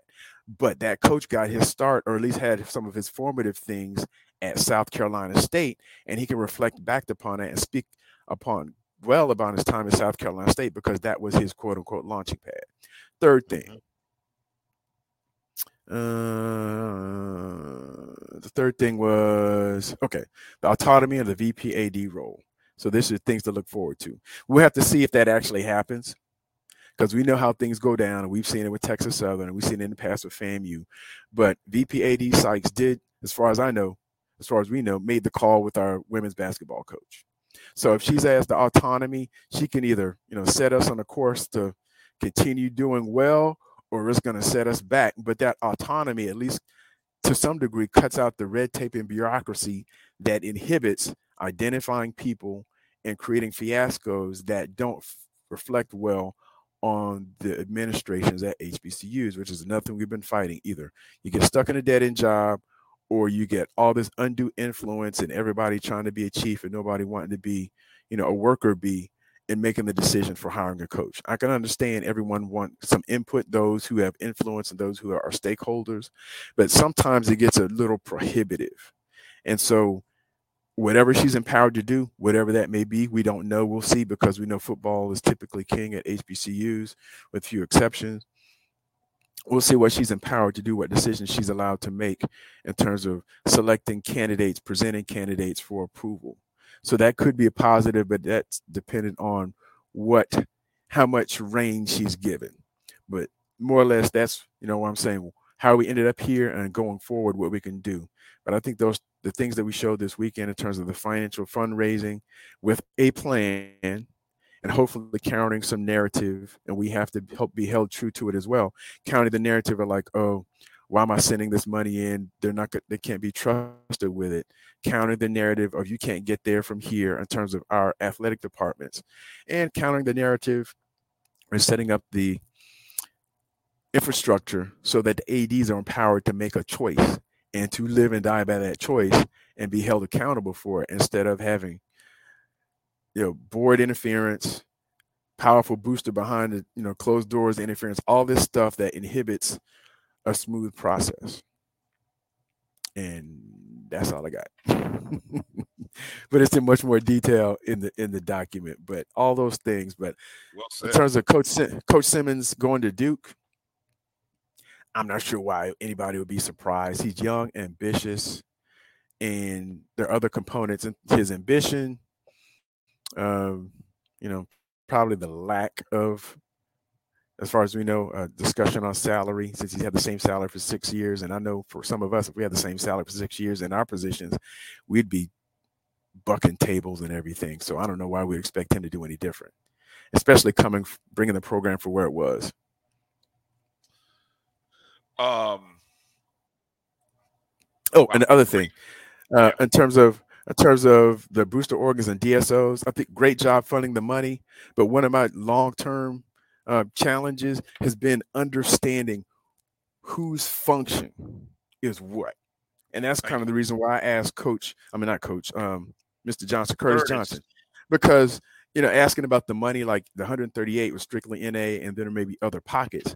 Okay, if there's uh, an organization that's dedicated to not necessarily one sport, but one athletics, there is. Well, well, not athletics, but say uh, well maybe athletics, but say if even if there's one that's okay, we're doing fundraising for facilities. Okay, we're doing fundraising for recruiting or something along those lines. A clear understanding of who is doing what, because I think that also contributes that what I call market confusion contributes to folks feeling like, well, what's being done with the money? I just gave to that organization. Now this organization asking me for money. But if they have two different purposes and it's not clear, then uh, the average donor is going to feel like you know they're bleeding me dry and i don't know what's being used what is being used for and the per- the organization may have two different purposes or they may have the same purpose which is redundant and we're sending money to two different people and not understanding what's going on and then feeling like we're getting sucked dry and being you know taken advantage of. So that clarity needs to happen as well. Which is why marcus uh, i challenge curtis to be the catalyst for exactly that. I totally agree with you um, that we don't have the structure or the expertise or the care, frankly, um, from internal administrative sources to do anything, which is why all the things you presented, as you talked about, we we've discussed for 15, 16 years now. We, you know, uh, I mean, the stuff with the P3, um, the uh, uh, strategic plans for athletics. We've read and reviewed all that stuff. Work has been done. Right now, there's a group, uh, First Strike, that is trying to do some things with athletics that will put money in their coffers as well as help with some facility stuff. But at some point, we have to move this stuff forward and we have to have people in position, or we have to force people into positions that are leaders that that will make make some of this stuff happen. My my problem is not that we don't know, not that we don't have ideas, not that it is not being presented. It's just not being acted upon. And that is frustrating as heck. One of the uh one of the questions that came from uh you know i put it out there on the mailbag wanting to get people's questions um from uh i am that rattler uh ask this question and the question starts with what is the AD's plan for the rest of the sports? Men's basketball um will she continue to ignore issues until they blow up in her face? I don't I don't know what issues you're referring to. Maybe compensation. What is the plan to replace revenue that she has chosen to get rid of? OBC Peak Sports. Uh, I don't Peak Sports is still around. Uh you know, OBC, you know, okay. Um does she plan to make Coach Riz permanent? I, I, think that's a question for the AD, uh, for for for the coach, for the, the new coach. football coach, the right. head football coach. But the bigger question: What is the AD's plan for the rest of the sports? That is what we're talking about when we talk about presenting a vision. We are talk. We are at a point now, FAMU, where after we solve this coaching hire, we need a vision. Kelvin has said it time and time again that we need a vision. We understand what a VP Sykes was originally brought here to do, right? Straighten out the compliance stuff. That's been done. And I believe, as you saw Coach Simmons's tweet, APR numbers went up. Now we this is the year of money. I keep telling y'all this. I told you this two days ago. This year is about money. The strategic plan needs to be presented. She, in this first month of, January, you know, they, they have a thing called the State of the Union, right? Don't they? Then the, the nation, the president mm-hmm. creates the State of the Union. What month is that usually in? Usually in January, right? Okay. We need a state of Rattler athletics. We need the the AD, the VP, and AD Tiffani-Dawn Sykes in this first month of January to present a strategic plan that tells us where Florida A&M athletics is going. Because if you all want to maintain confidence in all the other things that are going to come down the road over the next 11 months, if we don't have a strategic plan and hear about it, how are you going to get behind it? How are we able to go to that national alumni convention and activate individuals in different groups if we don't have or, or know what the plan is? So that is that is a major task that is in front of her. What is the and, a lot and, and, and this and is the time for it. And it's and it's not hers alone. I, I would tell you, I would tell you, I'm not going to peel back the onion all the way, but I would tell Mm. you, and I can't say this enough. The AD gets faulted for a lot of stuff at all HBCUs, but particularly FAMU and and the staff uh, in in uh, athletics. But our our issue is systematic and is above the AD office. I agree. Mm-hmm. I And, agree. and we got we got to push. That's why I talk about uniting, uniting, and I'm saying we got to push the, the the trustees, the foundation board, the foundation VP, the people the above C- her. the CFO, because Yes. all of them control certain segments that impact athletics. Yes. Yes. Mm-hmm. And this is the time to do it because, and this kind of ties back into what I was saying about the launching pad uh, cradle of coaches concept is that we're just coming off of four titles across four different sports. We've had our coach, the best one we've had probably since Billy Joe. I want to say probably the best one we've had since Billy Joe. And, you know, in a short amount of time, you know, in terms of his record. Mm, but I won't go there. But capitalize on all this PR. So it's unfortunate from our standpoint, selfishly, that Coach Simmons went to Duke. But the fact that a Power Five school wanted your coach, that's a marketing tool. We've won four championships across four different sports within the last 12 months football, cross country, baseball, and tennis. We've had two in volleyball in the previous seasons and being in in the SWAC. now is the time it's, it's very ripe because you've given rattler nation a taste of that championship elixir so you know if vp sykes comes up with with a strategic with a, a state of the nation and a strategic plan and in her plan i don't know to what degree she has um i don't know what's the word i want to use uh she has um the boldness to put something in her plan that puts pressure on her supervision to say, I want to do this. And then, you know, whether she discusses with them or not, it's out there. And then there's going to be, to some degree, some dotted, you know, some held accountable, not only her, but the support that she needs to get it done.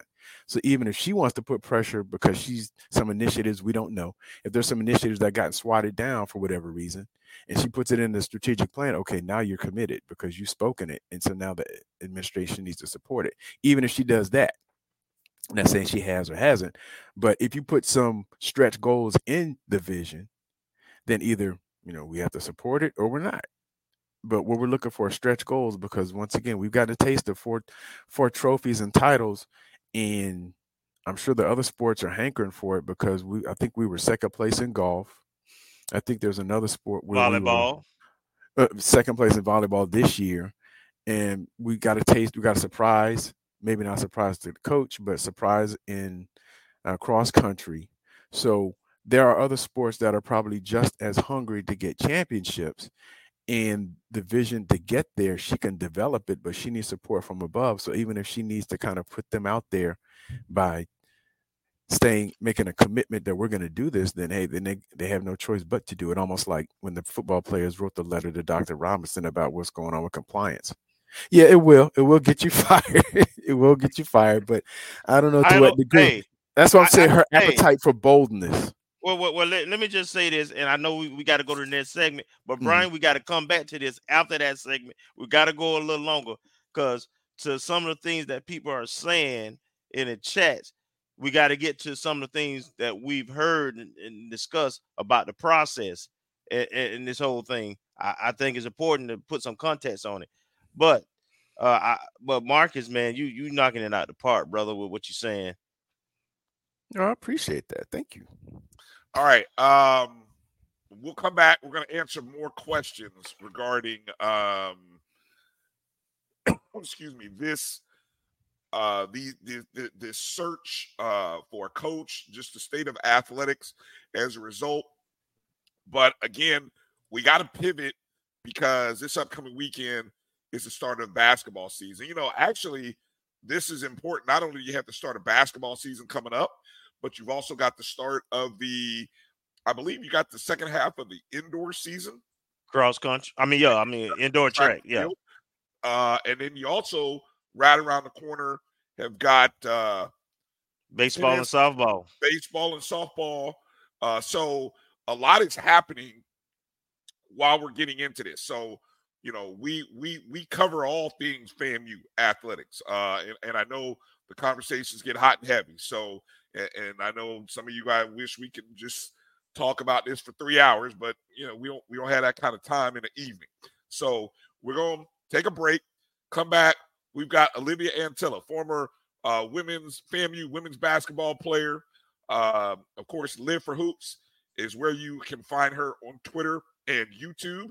And we're going to talk about the preseason for our men and women's team, which is starting on Saturday uh, at Bethune Cookman uh, for the men and women. So, uh, you guys keep the conversation going. keep it respectful in the chat. Um, you know, I, am not, you know, I'm moderating, but I'm, but I'm being loose with it. Uh, so, you know, keep it, keep it respectful. You guys in the chat room, whether you're on Facebook or YouTube, and uh, we'll come back right after this break with more. You're watching the O&G StrikeZone right here on the Black College Sports Network. We're back. It's time for the 2024 Urban NerdCon. Join us in Atlanta, Georgia, April 26th through the 28th at the Courtland Grand Hotel. Special guests include Underworld creator Kevin Grevioux, Gary Gray from Fairly Odd Parents, from Nickelodeon, Giovanni Samuels, The Science Machine Michael Green, the Sci-Fi Sisters, and from Spaceballs and Star Trek Voyager, Tim Russ. Hi, I'm Tim Russ. Join me April 26th through the 28th at the Courtland Grand Hotel in Atlanta, Georgia for the Urban Nerd Con. Our heroes, our villains, our stories. Everyone con. I'll see you there. Live long and prosper. Visit theurbannerdcon.net to get your buy one, get one free badges before the price increases. Remember, our heroes, our villains, our stories. Everyone's con. See you there. We're going to Florida and we're going to bring you back a victory to Jackson. Yeah. God the yard! What? What you say now, Chuck?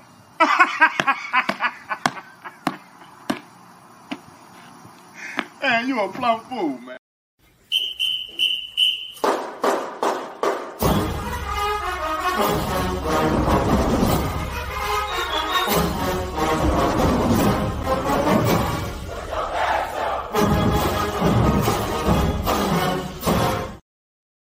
All right, welcome welcome back to the O&G StrikeZone. Couldn't go without a, a little taste of Chuck there. Um, I just, I just, the plum fool, plum fool. Uh, all right, coming up, uh, we've got uh, Livia. And if you don't know who Liv is, this is the accolades. FAMU women's basketball player from 14 to 16. Look at the numbers. The numbers. She knows her stuff. Straight baller, baby. Uh, top 10 and count them. One, two, three, four, five, six, seven, eight, nine, 10, 11 different categories, including leading the team uh, in uh, scoring both years that she was at FAMU. Uh, nobody did it better. Well, I'm, there may have been a few, but you know, look, uh, she did it. She did it really well when she was there. So uh, we got uh, Liv coming up here, so that way uh, you guys better know. Uh, let me make sure I bring her in. Liv, hey. how you doing, Liv? Good. How are you guys? What's up, Liv? Doing well. Doing well. Happy New Year. Yes, Happy New Year. All right. Um, It never gets old when you when you see that see those stats and pictures, does it Liv? Never gets old, does it? I'm definitely a person who doesn't like the attention, so I get super like I shy away from that, but I do appreciate it to let people know because I've been getting questioned lately on why should anyone listen to me. So what? Thank you for that. hey, look, uh, you you've been coming strong with uh, strong takes all all uh all uh all, pretty much since since uh we we've gotten to know you and since you kind of come into this space. Um, so uh, definitely appreciate you. Um, let's get a couple things out of the way here as we uh, as we come into the uh, women's basketball season and the men's season starting. We got to give uh, some props and flowers to our SWAC player of the week. Most recently, um, Ariana Grizzle, um, who had a, a great uh, game against uh, North Florida. Um, 31 points, three rebounds, three of six from the arc, 57% from the field. Uh, she was on fire. You got a chance to watch that performance, Liv. What was your take on um, Ariana? I mean, she's just she's a straight scorer. I'm glad she's getting this moment now for her to truly show her talents. Last year, she was in more of a backup scoring role, whereas this year now she's been given the ultimate green light and she's showing the not only her ability to score, but her versatility, her ability to get to the rim. Her pull up jump shot is it's so it's really, really good. She deserved that. Um, and Karaya Beck deserved it. Either way, if it would have flip flopped for who got what, both those two were very deserving. But Grizzle she held it down. Like she's been holding it down, but that game she really she went crazy and did her thing. It looked she looked really good that game. Okay. Um as we go into this upcoming season, um the ladies we'll, we'll start with the ladies. Always ladies first. Um the ladies are going into the start of the season with a 1 in 10 record, but by my count, unofficially, I counted four games in which, in the non conference, were winnable games that they lost by a possession or two. Uh, losing to Sam, at Sam Houston by three, home to South Alabama by three, on the road at Detroit Mercy by six, uh, getting outscored by 18 to 9, had a lead going into the fourth quarter. And then, of course, that game that Ariana had a, a good night at, uh, we lost that game in overtime. What's your what's your evaluation of what you've seen thus far from the team in the non-conference? Yeah, so those were the four games I had jotted down as kind of like non-conference disappointments because – those were four games that were extremely winnable and games that they were leading at one point. Um, towards the end of the games, uh, in all of four of them, it was just poor decision for for most of it. Especially, for instance, during Detroit Mercy, they were only down two, and instead of just attacking the basket, they literally shot like four threes in a row. They shot a three, missed, got it back, dribbled out to the three point line, shot another three, brought it back. There was so much time. Um, it was just they in close games they can't close them out and also they don't have additional consistent scores. It wouldn't even matter who the additional two are, but on a nightly basis, they don't even have two people that they can consistently count on. Now, that's the key word consistently. I don't mm-hmm. care if someone had 20 points before, if the next game they have four, and the next game they have six. Grizzle can't do it alone. She's showing that she can score, that she can lead, and even uh, coach took her off the point, which I've been saying to do all year. Let her off the ball, let her be a true scorer, find someone else to do it. But now they need other people to step up. And that's if they don't fix that, and it it's really unfortunate that they're going on the road to play Bethune their first game. But they need to fix that problem. Someone else has to give a consistent 10 to 12. Another person like give 8 to 10. Like they need she needs help. That's really what it comes down to. She needs help and they need to have better decision making. Who could that person be? I mean, do Delancey. Okay. I had to jump in. Go ahead, Liv. It is one of them. One of them. is- She has been, from a basketball standpoint, she is very inconsistent. She goes, she'll get extremely hot, and the next game be extremely cold. They moved her to coming off the bench, and I thought that was a great move because the game before, that's when she went like it, she had an outlandish percentage. But then now that FAMU has moved to the smaller lineup, which we've talked about before, and works to their benefit, she's back in. She's been sprinkled in and out of the lineup, and she's gone back to being inconsistent. I think they need to just move her back to coming off the bench, and then I'm start Hendricks because I will say versus North uh, Florida, I saw a lot more confidence from her. I think she's still getting adjusted to the college play. She's not the player who's going to come in, the freshman going to come in and give you 20 right away. Like she's adjusting. I think she can give them that six to eight. She can defend in the post. Um, and if it's not Delancey, then Sylvester needs to give something. And Zubarak needs to stay on the three point line and shoot, catch and shoot, catch and shoot, catch and shoot. That's, That's why, it. Like, Don't do nothing else because she's a turnover machine. If she do anything else on the offense, catch and shoot. I'm sorry. Go ahead, Liv. That's all. If she would just stand there and catch and shoot, she could easily give 12 to 15 a night. Like, keep it simple. You're a shooter. Just be ready when Grizzle drives. She jump stops in the middle. Be ready for the kick out and hit that shot.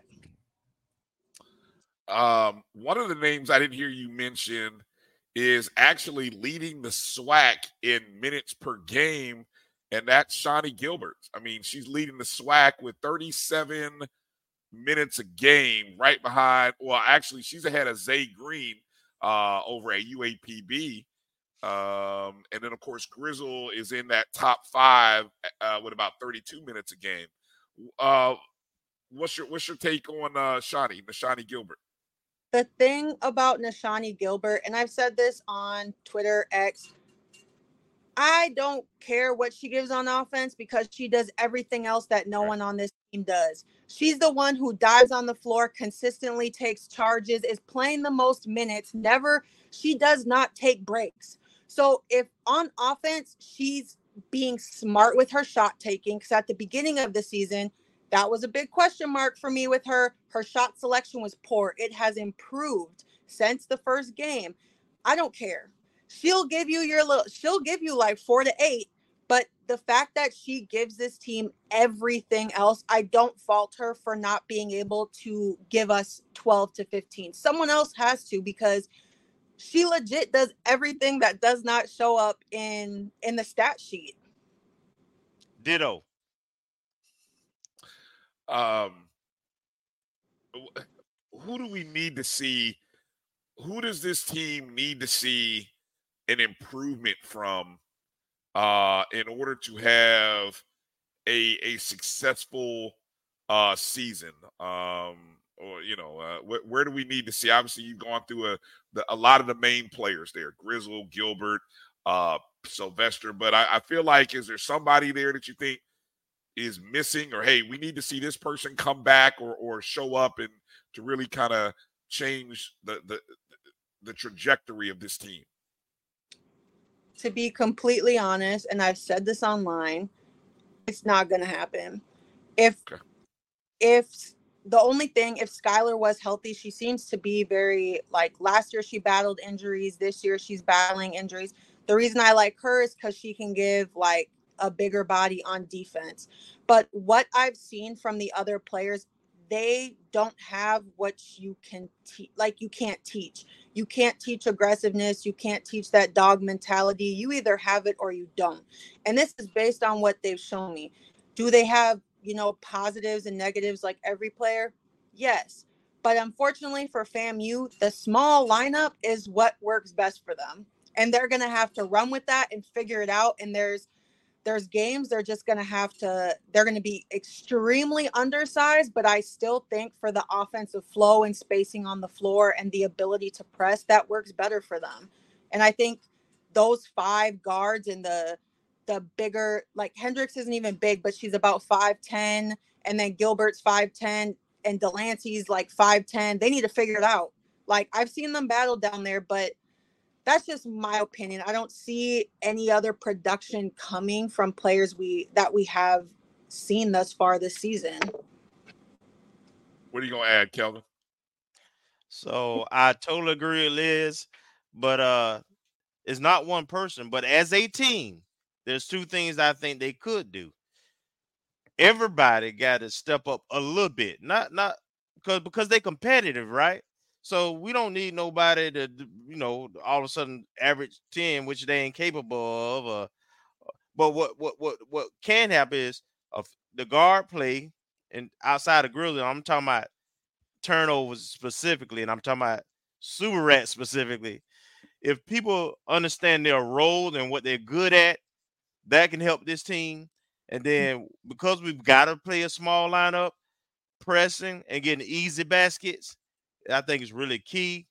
I think coach should try that a little more. I know you worry about rebounding it and fouls and stuff, but but but to have a puncher's chance, you're gonna have to take some risks with this team because you just don't have the numbers in terms of size, in terms of scoring, um, and athleticism overall to play teams straight up. So you got to you got to you got to you got to muddy the game up and try to get some easy baskets. Um, what other keys to success in the conference season do you uh do you are you looking for for this team, Liv? Sorry, I'm scrolling down to my notes. Oh, that's all right. Uh, Kelvin hit, like I said, Grizzle can't do it alone. Uh, she can't. So someone, regardless of who it is, on a nightly basis, they need other people to step up and contribute. And yes, she takes shots, but I think all of she'll maybe have like two bad shots a game, and I'm like, eh, we could have done without that, but I'm not really mad about it.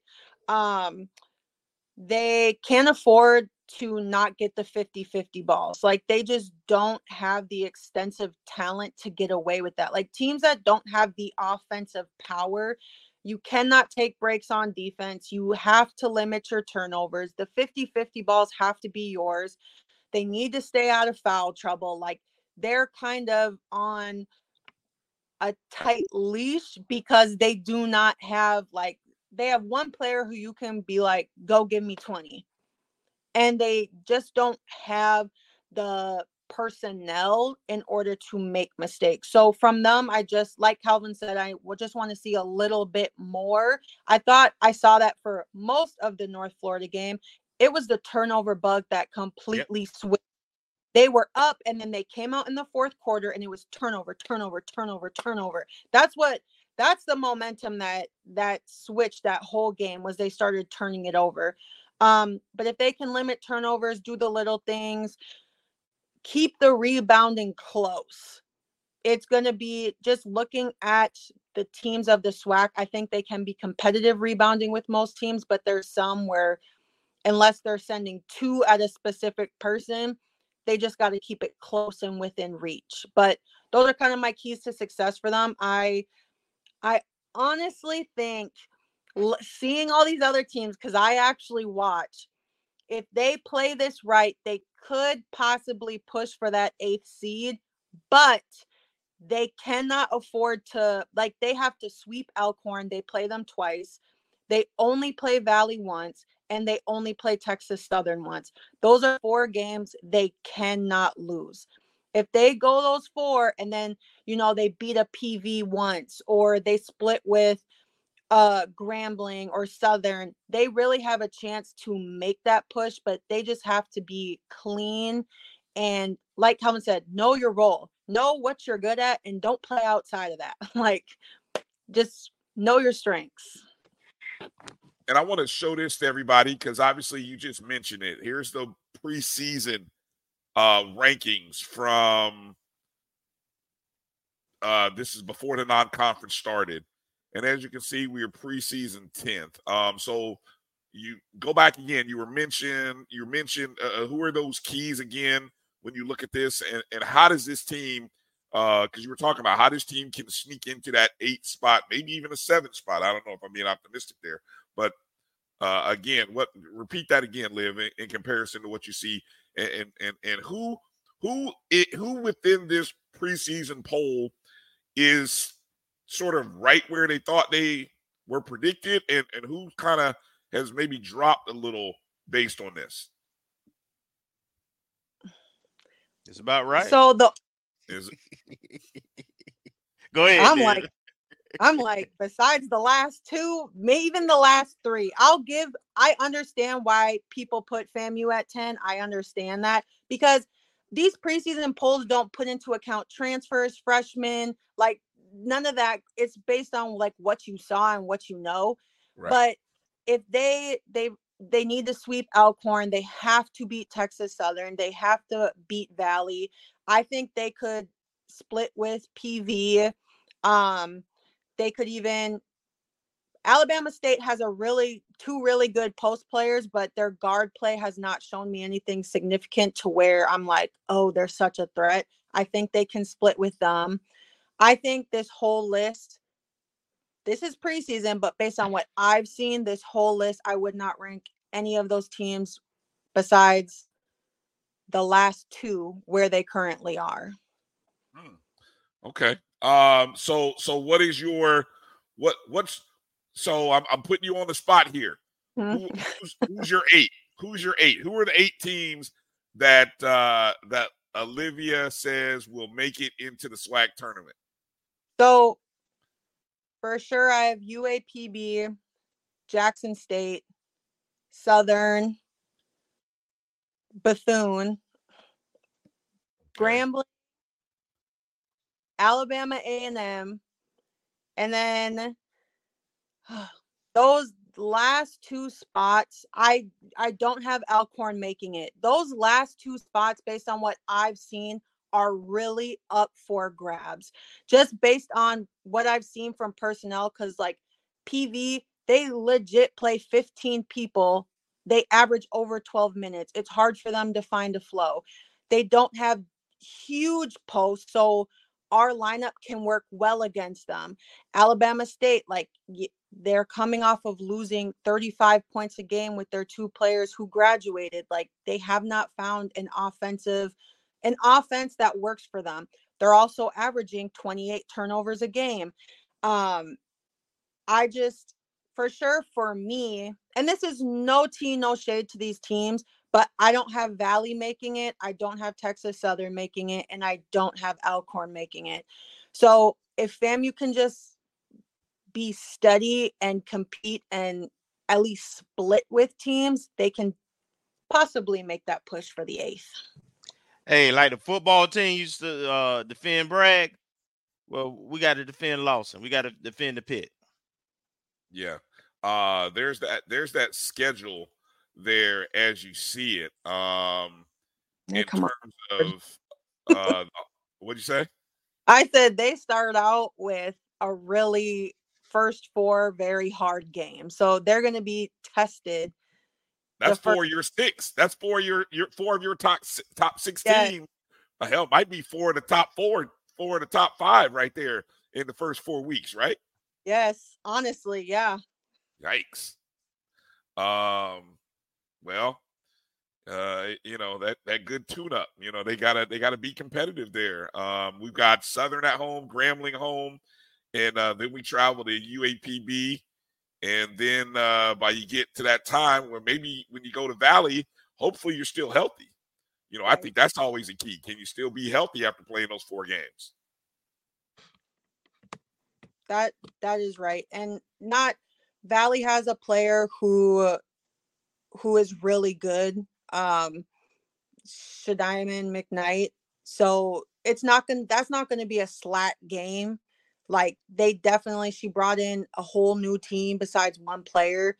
And so it's not I don't think they're gonna get walked over, but I feel like Valley will win a game this year and they'll shock somebody and walk away with a W. It just FAMU better make sure it's not them because yeah. Uh, uh, I didn't see that. How many times did we play Valley this year? only Uh, one.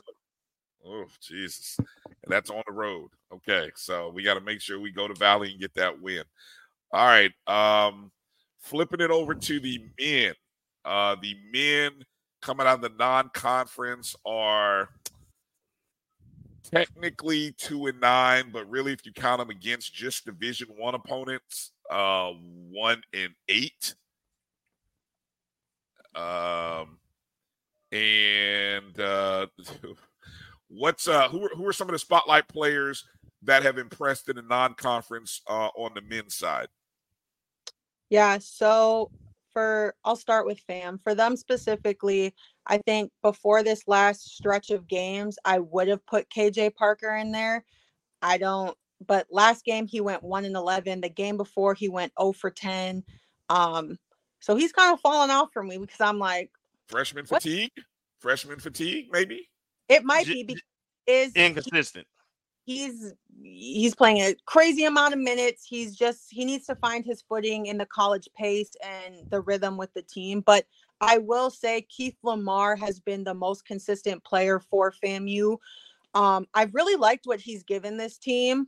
And I mean, I'll just I'll say that. And then Hetty from Bethune Cookman, he's been awarded Impact Player of the Week and Player of the Week multiple times.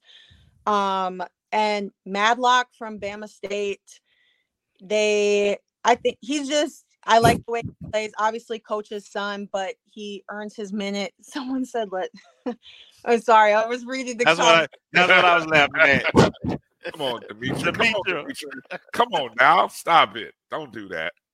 Um, and then from JSU we have Kev Ken Evans Jr., who's predicted Player of the Year, and I think he will get that. Um, Dozier from Grambling. No one talks about Grambling because they've only won three games uh, in the non-conference, but I mean, they snuck out that that championship last year. So, you know, um, and then Joseph from Southern, he's been very, very, he's been their kind of scoring power. And then from UAPB, I have Milton, Williams, and French. They are all three of them have been playing out of their minds. They're three of the top five in the SWAC for scoring. Um, yeah, UAPB they they got some scores on their team. Um. All right. Here's the here's the the men's pre- now now you look at now think about the season that we've seen live mm-hmm. and what you've seen in this preseason. I mean I'm like, wow, okay, FAMU 11th. But really, when I look at the top, I'm like, really? Um, I think people have underestimated Jackson State and Southern, mm-hmm. who were preseason four and five. I think they are better than that. And I don't know if Texas Southern is as good as everybody thinks they are. What's your take on this preseason rankings and how does FAMU what where do you see FAMU? How does FAMU get into that eight spot or better? So always like the preseason's just based on what people saw last year. And because Texas Southern made that crazy run, people are like, oh, okay, let's put them at one. But like as you see, one, two, three, four, five, six, seven, eight teams got a first place vote. So it wasn't like unanimous, like how Jackson State for the women, they had the bulk of the first place votes. Um, from what I've seen, I do think people underestimated Jackson State and Southern. For me personally, they are the two top teams right now based on what I've seen. Um, and I want people to really understand that even in losses, I can see things. I use like my knowledge of the game, my basketball IQ to see like how they're going through the loss and what it looks like.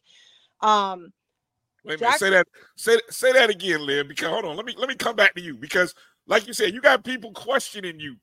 You played the game. Say that yeah. again, Liv. Say that again for people in the back who might have who might have went to go get a cup of coffee or or or a drink. Say that again.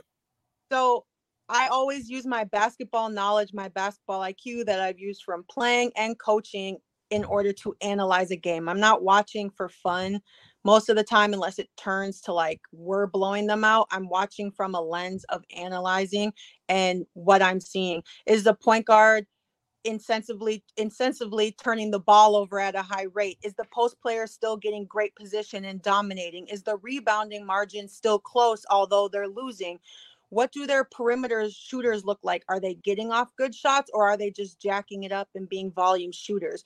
It's more than just wins and losses. And that's why the non conference season for the SWAC and even the MEAC, it's so misleading to how teams are going to be when it comes to actually playing because the money games they they just kill everything and so when you're playing like Mississippi Valley, they played Gonzaga, and then the next night they went and played like another ranked team, like back to back to back to back nights. But Valley is perfectly placed. I want to be really clear with that. But for FAMU specifically, I so this is what I said for men.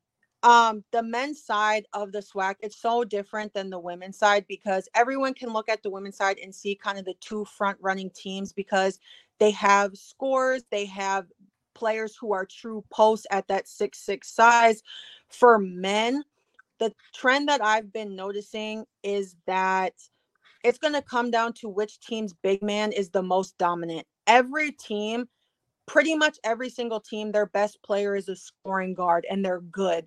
They can score. From Texas Southern, PJ Henry, who, and then um, from Jackson State, Ken Evans, from Southern, Joseph, from Prairie View. He's more of a forward, but uh, what his name? The fifth. I know he's a the fifth. UAPB, they're three, like their three people are their guards. I have yet to see besides when O'Neal played in that Chris Paul HBCU Classic and he's playing out of position because Jackson State's post player is injured still.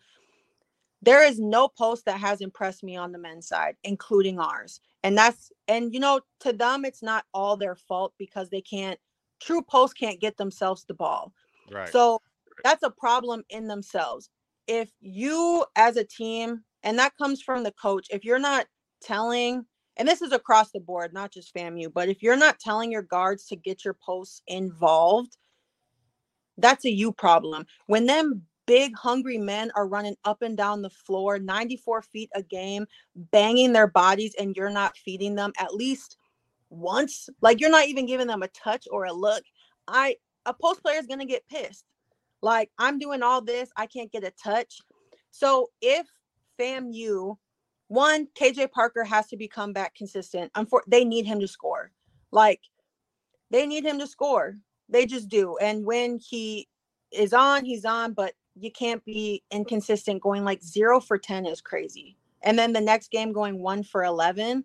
Like you, I know that gym is open because when I was there, it was always open. You're laughing. I'm like, all you had to do was say, I, I'm to go shoot like, and so if they can get when they've got their posts involved, they've looked well. That's what happened in the win versus Presbyterian. They got their post players involved. They were both getting touches. Like, and to me, FAMU's post players are not black holes. They're not players who every time they touch it, they have to go up. They can make reads. So they need to get them involved. And whichever team big man is most dominant, I guarantee you is the team that is going to come out on top at the end of the SWAC tournament because there is not a single team yet with a big man that has been consistently dominant. Go ahead, Kelvin. finish. I'm just letting Bryan know to come to me next. oh no, you jump in there. Go ahead. That has been consistently dominant. Like it's a very guard dominated conference on the men's side. Go ahead, Kim. Ex- yeah, it's excellent analysis again. I, I totally agree. I got a question for for Liv because I have my own opinions about it, and it frustrates me watching the, our men's team specifically, but it does apply a little bit to the women's side too. If you have a team that is not very good in the half court, Mm-hmm. and you're not gonna and you're not gonna feed your bigs in the post, you then what kind of offense uh you know what kind of style of play uh should you be be doing? Because we, uh, we we're hard to watch at times in the half court. Mm-hmm. uh the men the men take a lot of bad shots. They got some pl- p- players now but they take a lot of bad shots and they have some careless turnovers. Mm-hmm.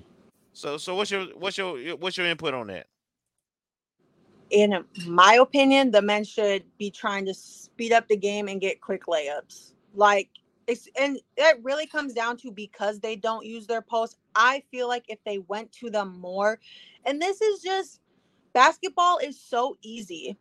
The sooner you get your post involved, the sooner the perimeter opens up. But instead, FAMU just likes the guards to shoot, shoot, shoot, drive into the paint where you have a big six, nine, seven footer who is not, I mean, they've both shot maybe a few threes, if even that. Like they primarily stay in the mid range and the post.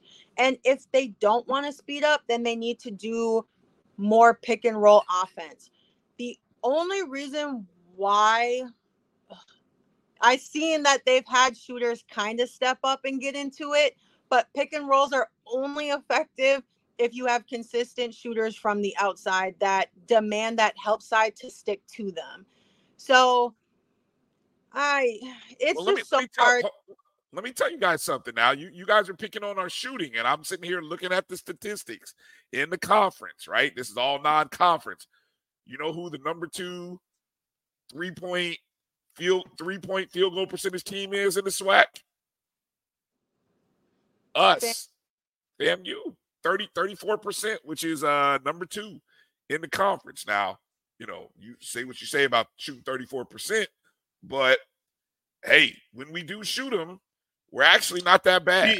So so so you know what that stat tells me? Our What does conference suck. Our conference suck at shooting a three. You got like you said something. that shooting it is. I'm like, where are the pure shooters at? Like, what's Right. happening? But I Well- was gonna say to your comment, I was also gonna be like, where are they placed in the standings before conference play started? Because What? That's all. That's all non-conference. So I mean, no, nobody I conference starts on Saturday. So you know, we'll we'll see. But now there is a gap between first and second. Now UAPB's in first. Uh, they shoot the lights out. I mean, they they've hit over 155 threes on the year. They shoot like 39%. You don't want to run against UAPB. I don't know how many times we played them this year, but, but when when when that team comes in the gym, they're jacking them. They're shooting them and they're making them. Um, Now, the Go ahead. Finish well, well, the, the other thing Go I was going to go to, the other stat that you know you talked about, Kelvin. You pointed out turnovers.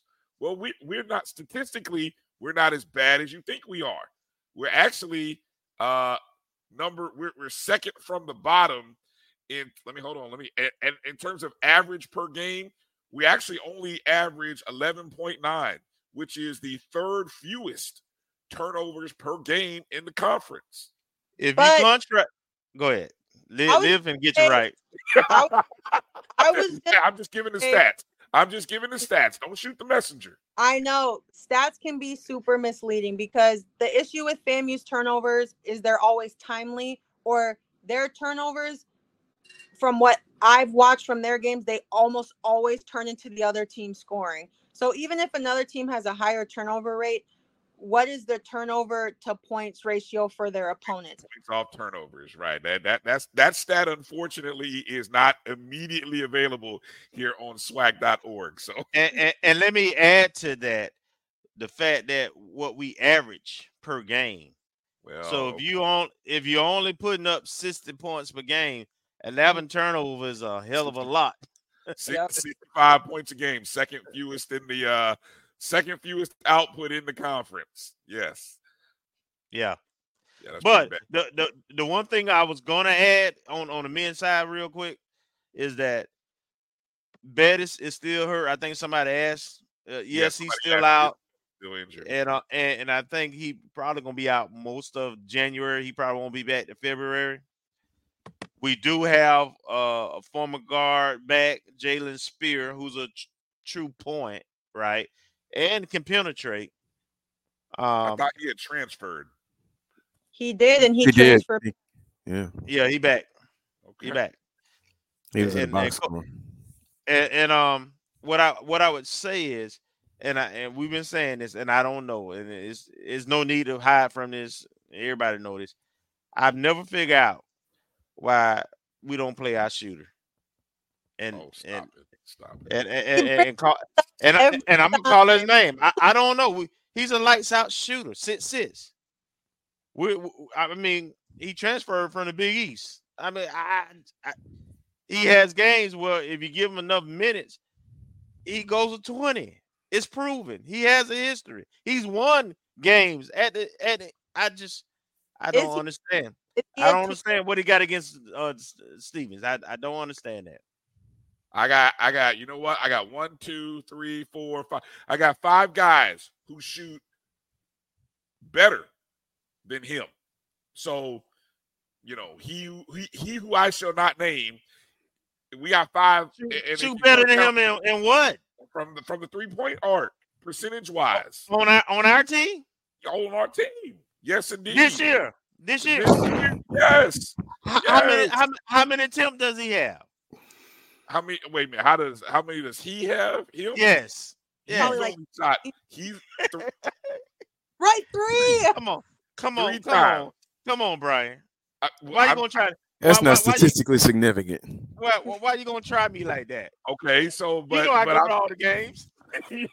well, you need to pay Oh, attention to to uh one, Yeah, two, that- that- four, that was- That, that was real shallow, man. I'm disappointed in you. Look, I have a quick question.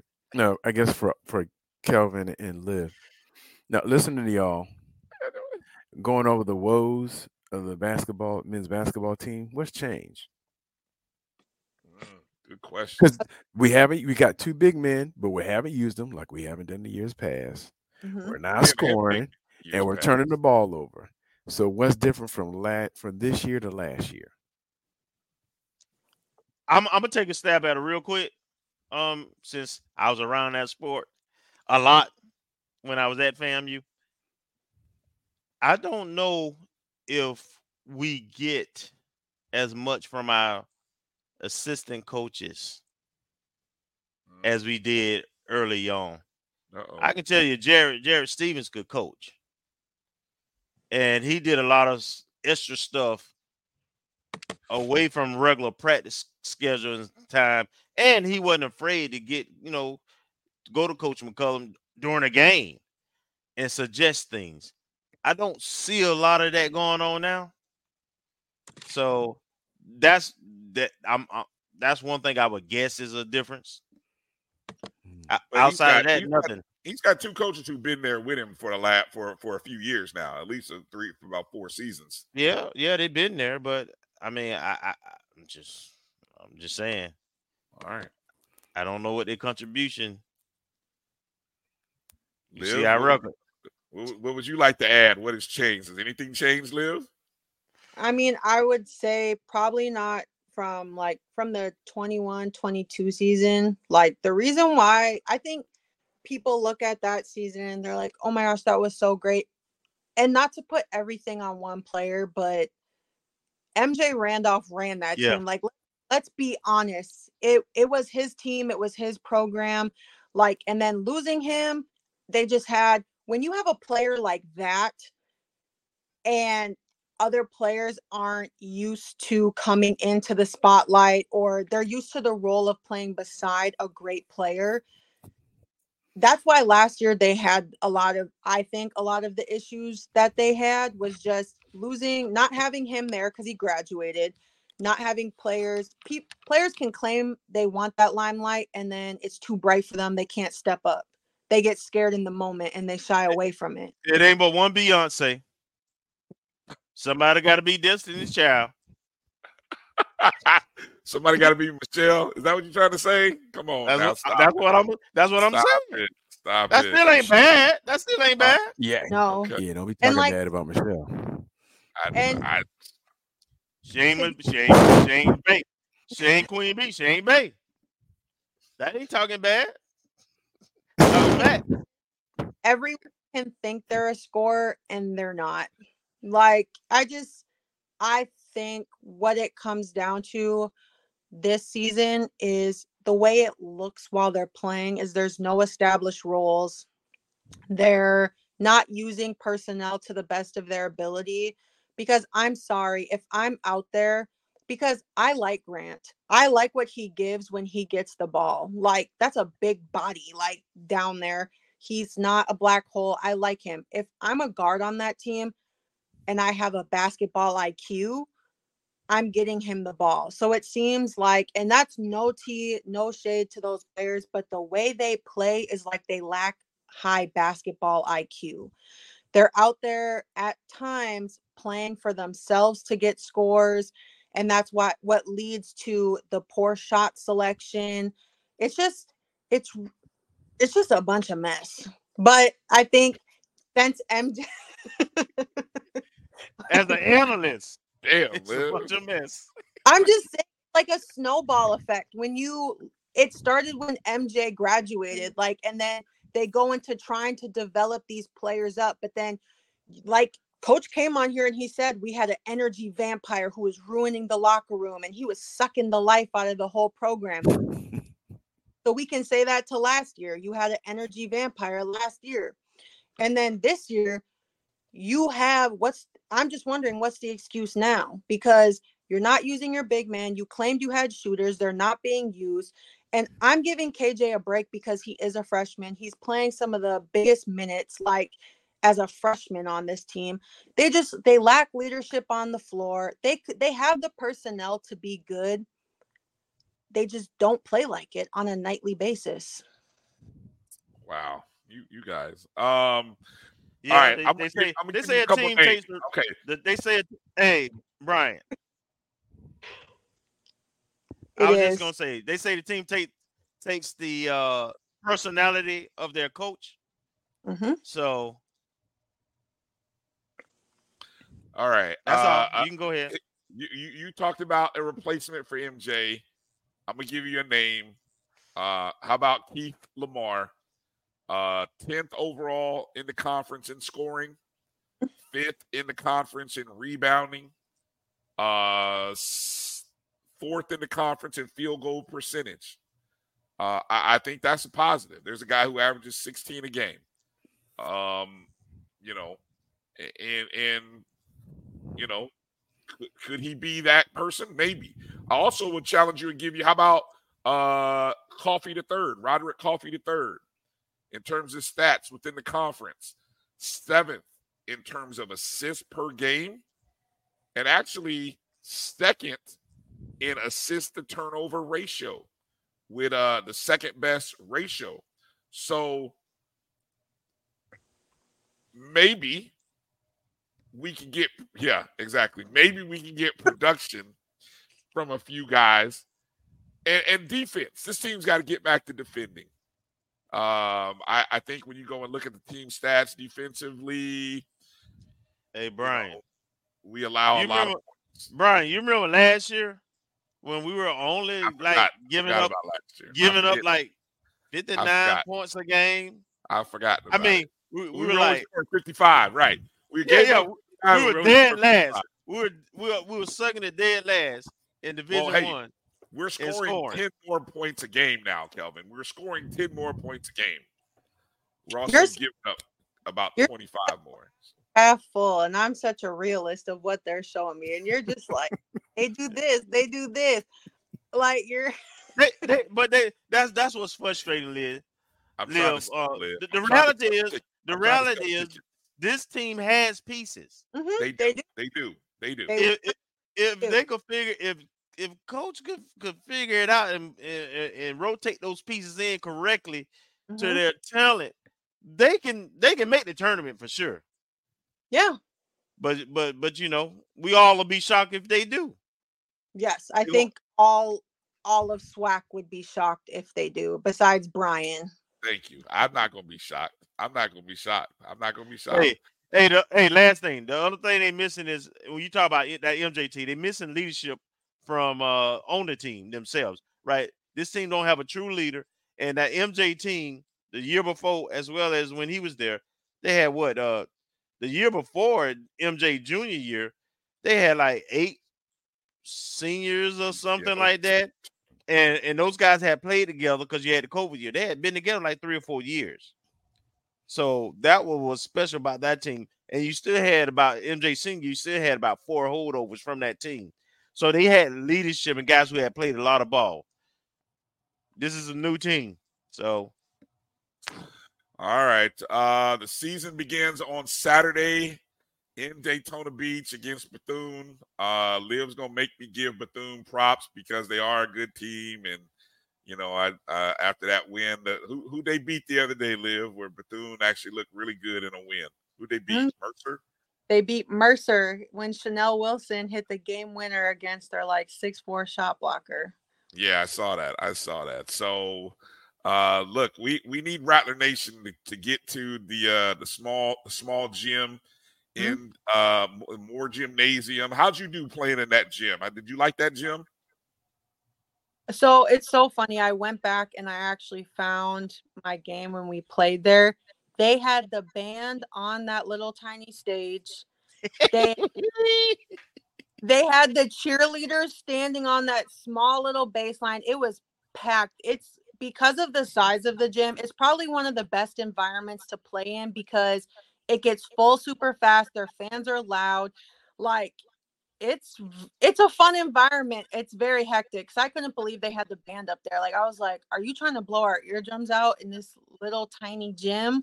But it's a you know, this is a game you should look forward to when you're playing Bethune. Like this is a huge it's a huge game. And so I hope they come out knowing like that history of knowing like don't take this lightly. Um and I hope they just compete to be honest. But I will say lately when I've watched Bethune's games at home, they do they do get a crowd. And I know they've already been online being like, we're about to pack this out. No rattlers are gonna be allowed in there. Like they're ready. So it should be a fun environment for both teams to play in. Wow. Um, all right. What else you got playing, Liv? What's going on with uh you I know do you want to make an announcement? I know you're going to talk about uh, some things a little bit maybe tomorrow, but I don't know uh, any any plans for the uh, your preview of the of the SWAC season. What's going on with that?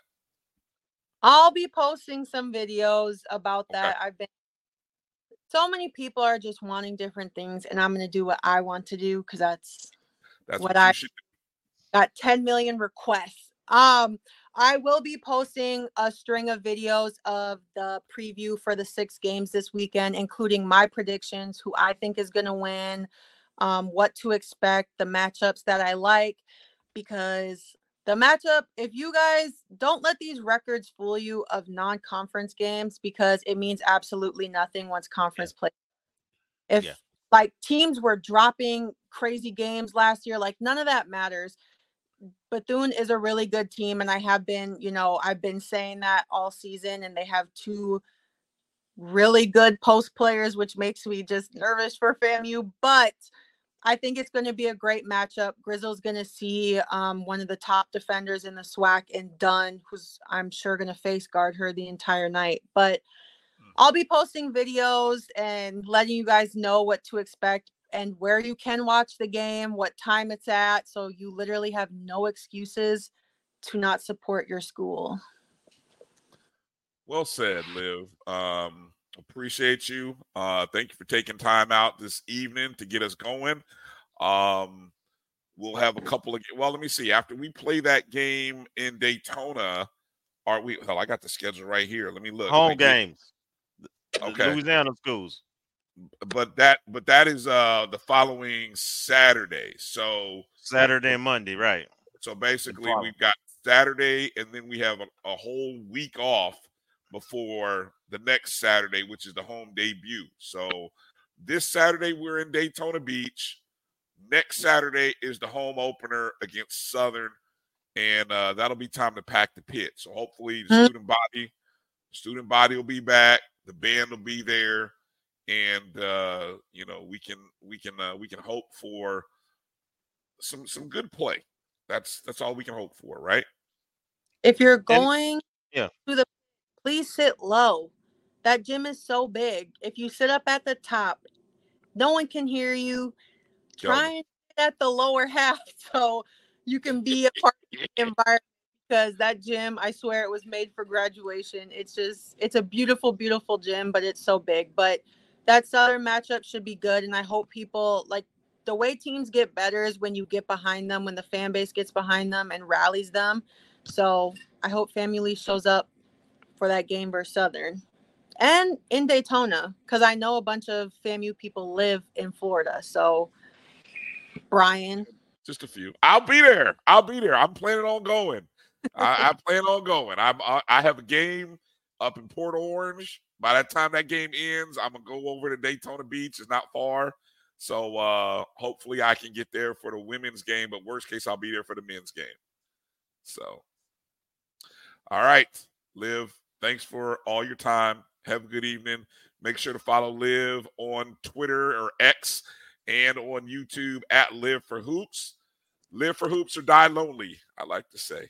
So, bye, Liv. Thank you guys. Have a good night. All right, ladies and gentlemen, LivForHoops. Make sure you follow her. Send her a tweet. Let her know you appreciate her. Okay, fellas. Uh, should we go back to the mailbag questions that people had? Um, or maybe what other what other things did you want to hit on here? I know you had some some other were there any other talking points? I feel like there there are always a bunch of talking points in this topic. So I I, I want to go. I I want to go with, you know, I told you I was concerned once Coach had left, and um, you know, we talked about the bureaucracy of of FAMU when you have a big search. You know, it's especially the football coach, right? High profile. Well, I'm I'm concerned even more about things I've heard.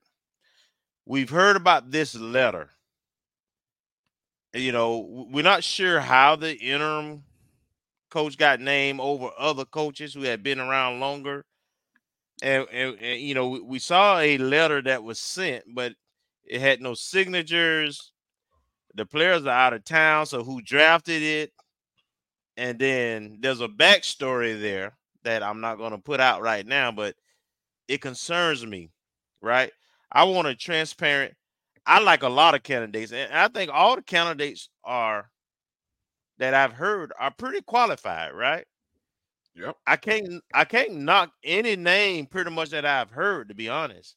Right. But it bothers me when people are selfish and they take it upon themselves to think that they need to lie or influence a situation. And um and especially when you you know I always talk about student athletes uh experience. And I think it's really important that uh if you about the student athletes experience then you can't you can't mislead, you can't lie trying to get your person uh uh uh, uh get yourself in a better situation. One. The second thing is uh Coach Simmons said why he left, right? He gave he gave some some reasons. There's some other reasons that people can infer, and Marcus talked to some of those things, but we, we, we when I I look at the interim and how he was named, no no shade at him. He's fine. I'm going to support him as long as he's the interim. But but but how that process happened, we have no idea. They did that three and a half minutes and just said this person was selected. She didn't say if anybody else was uh, considered on staff or, or anything, right? Now later on, through a release through the that didn't come from the university, the Democrat printed something, and that, that's when I talk about that letter. But there's there's another name that came out of left field, and Vaughn kind of talked about it. And you know, with NCCU head coach Trei Oliver, mm-hmm. very qualified guy. You know, he's won a he's won a championship too. Have no problem. Now we but Rattler Nation, we're small. We're, there's no secrets in Rattler Nation. Nope. We understand there's we we understand there's a relationship there. And and you know, having a relationship with somebody who's qualified and and them being considered would is not a bad thing. What I will say is this. We had a really good thing going with Coach Simmons. You know, he was a good fit for us, and we were a good fit for him. And we were highly successful and championship level successful. if you did anything to sabotage the situation so you could look out for somebody else and just, you know, then folks gonna feel a certain way about that. If you reached out to somebody about a position before you even told Rattler Nation that you you you needed money to try to get your coach. I'm just saying the problem with not communicating and being transparent with your processes before and now is that it gives life to whatever else people put out. And people lose trust. You lose credibility. And when you lose that, it's very hard to get it back. And people would turn on you. Thank goodness, right now, the staff is loyal. FAMU is a special place. We we champions. We do a lot well. We got a great fan base. We got great kids. It's an environment that not many people want to leave. But I would tell you, just frankly, I'm wondering how the AD's relationship with our former coach was that also a factor? He, of course, eh, professional he is, he's not going to say anything about that. But some of the backstories I'm hearing now makes me wonder that, and I can I can ask that out loud. You know what I'm saying? Mm-hmm. So, so I'm really concerned about the process, and, and that's why when you say, generally speaking, when I hear you know folks say, hey, you know, the AD, you hired them to do a job, let them do their job. That sounds good. But are you experienced enough? Can I trust you? And we have a championship program. And I would hope you will weigh all of that in any decision with who fill this position. What does the play what what do the players truly want? And you know, when you say you talk to the coaches or you talk to the players, make sure you don't talk to the coaches and you don't talk to the players. Cause you ain't the only one talking to them. And I'm gonna leave it right there for now. I I think what's interesting, and I'm gonna I wanna jump in there on that letter. Uh, I agree with you 100% about the fact that nobody signed it. Because if you go back to thinking last time we saw a letter from student athletes of the football program was when that compliance situation. And I still have a copy of that. And I, I think as I, I want to hold on to that. I may even frame that thing because that is powerful. And the fact that people signed it. Now, this thing that got to the Democrat, I feel like that's straight for Gazy. That that I, I as like fake news as far as I'm concerned, because there's no signatures on it. It's it's an anonymous leadership council, which last I checked was made up of some guys who graduated. If I recall, the leadership council, I mean, I don't know, did, did all of a sudden the leadership council did it change? All of a sudden, once uh, once the, the guys like Jeremy Moussa and those guys and Isaiah Major, those guys are gone. Uh, you know, so who's a part of this leadership council? I just think uh, what I'm starting to see is, and this is like you said, Kelvin, kind of kind of what's worrisome. People's interest above the student athletes. Now, I don't, I don't think, I don't think I have to know everything that the athletic director does in this process. Okay, so if she had one-on-one private conversations in order to name this interim person, I'm okay with that. I really am. I, I don't know how, you know, in the and I, I I'm disappointed that you you went you went around the chain of command because apparently the chain of command in the program you had an associate head coach, right? What what's the purpose of having an associate head coach you know, that you're not going to give any responsibilities to and then go name somebody else. But whatever. Um, I'm not even so much worried about contacting Trei Oliver, the head coach of North Carolina Central. Um, you know, uh, a, a, a fellow journalist, a uh, uh, Miss Keisha Kelly, Black College Experience, she she reposted a video clip from April where our VP was at the Black Sports Business Symposium. And she was referencing the uh, I think it was the COVID year or or the uh, period in which uh, VP Sykes talked about being in a Zoom call or just being in a position to help coaches who were looking for somebody who was from an administration level to help them sort of answer questions about how to be interviewed, things you need to do to prepare yourself for an interview if you want to move forward into other coaching jobs. So she built up a network of coaches. Um, she even referenced having a conversation with Willie Simmons before even knowing that the FAMU job was going to come open. You know, so do I think she's qualified to put together a list of candidates? I 100% think she is qualified to put together a list of candidates. I think the question that we all have to ask is does her value her values about being a coach at Florida A&M align with what has, what was, and what it should be.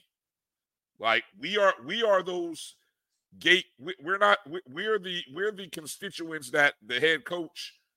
You know, I mean, uh, essentially, the head coach is is playing is coaching for those players. But at the end of the day, we as alums and we as fans, we're the ones that, you know, we're, we're either going to support the program, support the coach, support the AD or not.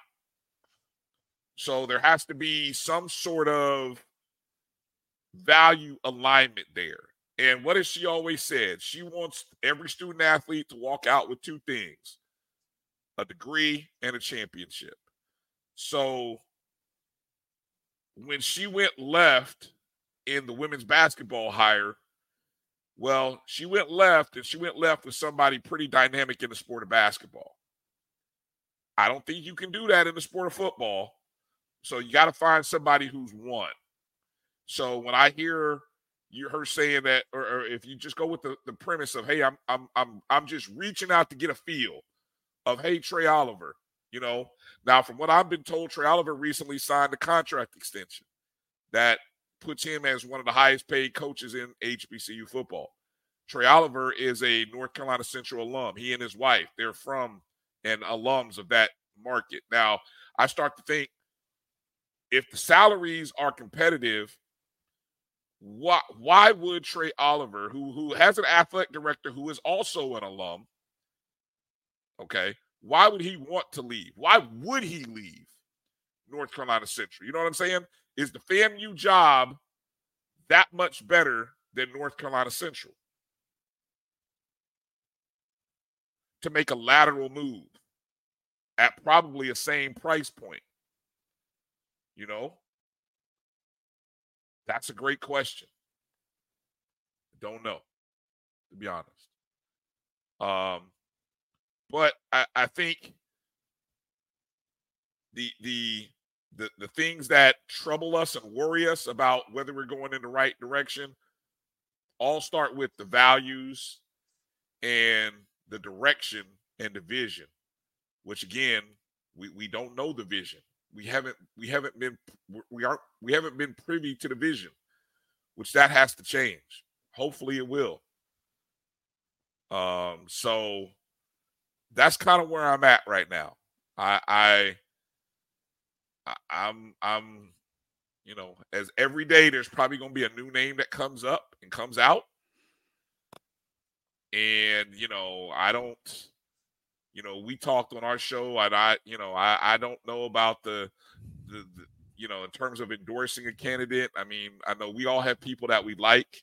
I, I think we're all in agreement that we'd like it some we'd like to see somebody that has FAMU ties. We we have enough good people that have FAMU ties that can keep this thing going, that can help us reload and not rebuild. Uh, Marcus, you want to add anything here? Um, I listened to the replay of what HBCU game day did earlier today. Vaughn made a good point, and I thought about this the previous days. He made an analogy of advocating for an in-house candidate just because you want to keep a good thing going until the wheels fall off. And he made the analogy of the 80s 49ers, the 90s Cowboys, and the 2010 North Carolina A&T teams, even though you know playing different levels. So I guess my concern, and I'm just curious, and we'll probably never know. There may be some people in Rattler Nation who already know, you know, how things went down, good, bad, and ugly, in terms of why Coach Simmons has moved on to Duke. You know, there are, and I'll elaborate a little bit on it, where you know you have career aspirations but I'm sure there's probably a component, and it came out, you know, the other day, you know, probably in his emotional response when he sat down with Vaughn. You want to keep this thing going. He's a hometown kid, and this is elaborate a little bit on the paper about it, and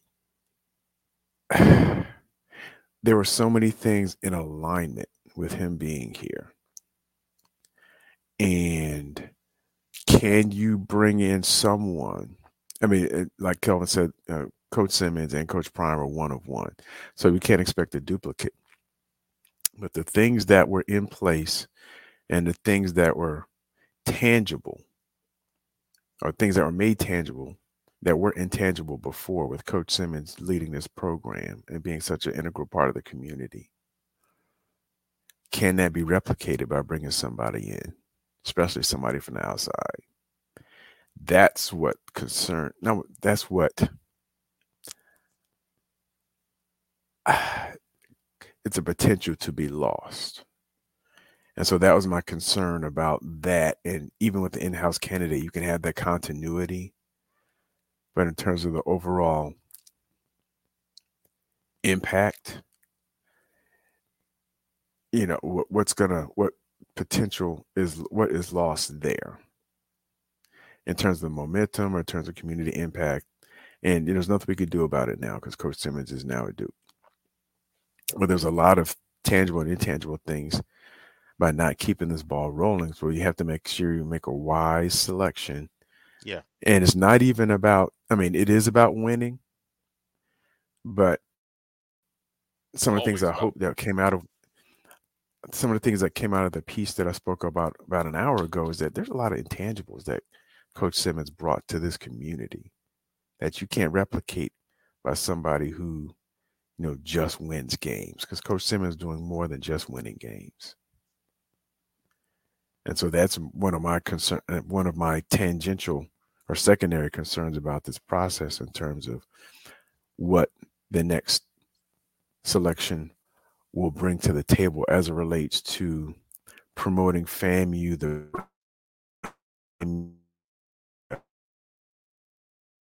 community changer. FAMU the beacon in the Big Bend.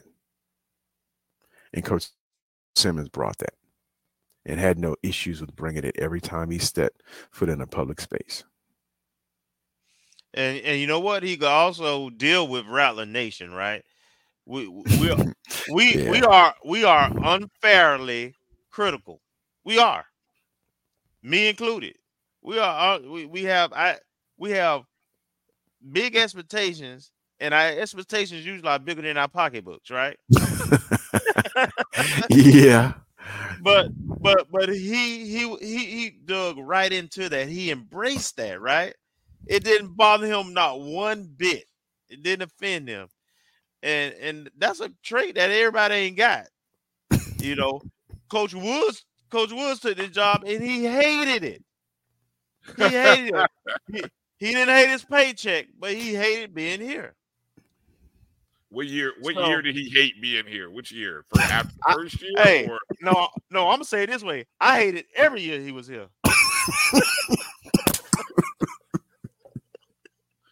so Man. so it's it's reciprocated back. but, but um but but no. So I you know, and I said it on the show. So I just want to make sure whoever get the job, like I say, almost all the candidates I've heard are qualified. But I do want, I hope that we smart enough to take in the intangibles of what it means to be head coach at FAMU. Because being head coach at FAMU comes with a whole lot of stuff that you don't control and that you got to put up with. And you got to smile and you got to you got to meet people and you got you got to shake hands and you got to and you, it, it, can't be phony. You got to be real about it. Mm-hmm. It, Kelvin. On top of that, step and you've mentioned to it before. You know, step into any role at FAMU comes with a lot of expectations, especially the football coach, because of the legacy of what the fans expect and the and the legacy that's laid out in the field house, in Gaither Gym, and in the history books and now we have a head coach who goes out on a winning. I mean, it's almost like it's not to the same degree. It's like following Gaither, but you're following a coach who is 22 or 23 and 2 in conference, just went out on a national black college national championship with the number one rated defense. And that's a big, those are big, big footsteps to fill. And I don't know. Um, it somebody's going to accept the challenge, and like you just said, we can be sometimes unfairly critical. In season one and season two, whoever steps in, you have we're some champions. big shoes to. Yeah, we're big champions. shoes we to defended follow, champions. and it's and we, it's like we got a we got a good team. Expectations on swole. Hey, that's let- that's a lot. let me ask uh let me let me ask you guys this question i had a, a good friend of mine who is a swag uh SWAC legend uh involved in the SWAC for years asked me the question and said am i correct when i say this football hire is the most important coaching hire in FAMU history I- is that Mm, We got such a rich history. I don't know Yeah. like that. Yeah, I, I I agree, and I, I told him in it's recent- recency bias. I, I told him I, I basically said uh in current history, last five years, um, I'd say yes. And and it's probably just behind the the uh VP Sykes hire. A- And the reason I say that is because the VP Sykes hire came after the controversies that followed the previous administration and how that ended. And things that you know financially that departure hurt FAMU I believe. I believe that departure hurt FAMU from the standpoint of things that could have been that weren't. So now her hire is is that stability given the contra- given what happened with our compliance issue in that season at the beginning of the year and being able to chart us on a path where we can financially grow you know? I, I thought that was it but this head coaching hire and, and this might not be the only big hire of the year this is another thing you got to think about. So let I, Doctor, hey, I, I was listening to Dr. Kenyatta Cavil's show. If you guys don't listen to the Sports Lab on Tuesday, Thursday night, you're missing out. And I believe, uh, no, no, he may have said this actually on our spaces. He said this on our spaces. The most important hires at a university, right? I think he said your president, your athletic director, your head football coach, your head basketball coach, and probably your baseball coach. He said the five most important hires at a university. Right?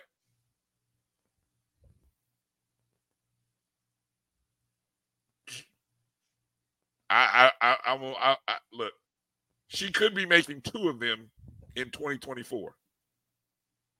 Well, she knows we know she's making one, Hmm. and very well could be making a second, one of those big hires, right? So I'm just saying that is how important her hire is, and this hire is uh EA said legal counsel. You know what? Legal counsel might be in there as well. I don't know. But ah, it's a tough one. It's a tough one. I, I don't, you know, I Yeah, don't this is a big, be this is a big hire. Not only, I mean, for any school football coach is a big hire because um, athletics is the front porch, as many people have said, and football is the lead ornament or the lead thing on the front porch. So, Hey, yeah, that, we raised we raised a hundred and thirty thousand and climbing in forty eight hours because of a of a football coach leaving. That if that don't tell you how important football and athletics is at FAMU, when the last time we- we've ever done that in that amount of time, and that's without any plan, not knowing that it was coming along that the ass was gonna be here. So, I mean, mess around if you want to, find out. And the last thing I'll say, uh, Bryan, on this, because I've got everything I want to get out, but we talked about that letter. We talked about the players' the athlete experience. If you follow any of the student athletes on the football team, they're they're letting you know who their candidates are. And the first names that were coming out of their mouths were the Billy Rose, Smitty Rocks, KJ Blacks. Right. Now you've you've had a, a couple of them more recently who mentioned Right. the interim, but but I'm just saying if you look at if you just do informative, look at Rattler Nation, look at the players, look at the coaches, the same names appearing. If you go outside of that, you better hit a damn home run. That's all I'm saying. Well, um, I will say, you know, remember when we were back in this discussion talking about where the funds go, and I'm going to replay this here. Uh, the Rattler Athletic Fund is there to assist the athletic director. And so many times we promote that Rattler Athletic Fund link. That is a way in which people can directly support athletics. Year Um, round. You can always round. go there. You can Year set it up uh, reoccurring. You can set it up as reoccurring. Same thing with the first, the Family First fundraising campaign the NAA has. Is account that you can set up. You can you can um make it reoccurring every month. So so we have some mechanisms mechanisms in place to be able to give to athletics. Right. And and what those other organizations outside of those other organizations have to get themselves aligned with a strategic plan that makes sense towards the growth of athletics. We talked about a lot of people were in the comments wanting to say, well, what about other sports? How do all sports? What we got other championship sports? Yes, we do. And yes, those other sports need funds too. And guess what? There are accounts. There are mechanisms in place to help people for those sports. You know? Um we we just we just really need to and I and I really hope what comes out of this again is it creates that understanding that a clear vision is needed because you can't And- wait you can't Go wait ahead. you can't wait until the last 12th or 11th hour to want to match an offer we got to have we got to have things in place Well, well, and all I just want to add, Bryan, is we can't wait for it. We Hmm. can't wait wait for them to give it to us. We got to help develop develop it with them. We have to be united, and it's all of our responsibilities. Stop thinking people who got titles got the answers. Some of them incompetent as hell ain't got no answers. some of them have a look, some of them have, but I'm just saying, what we're doing is help helping to educate the masses, and hopefully, we'll all understand how important it is for not just to give. Every time you hear them talk about Luna, y'all need to give more. We need to do more than just give. We need to be involved. Yes. That's different.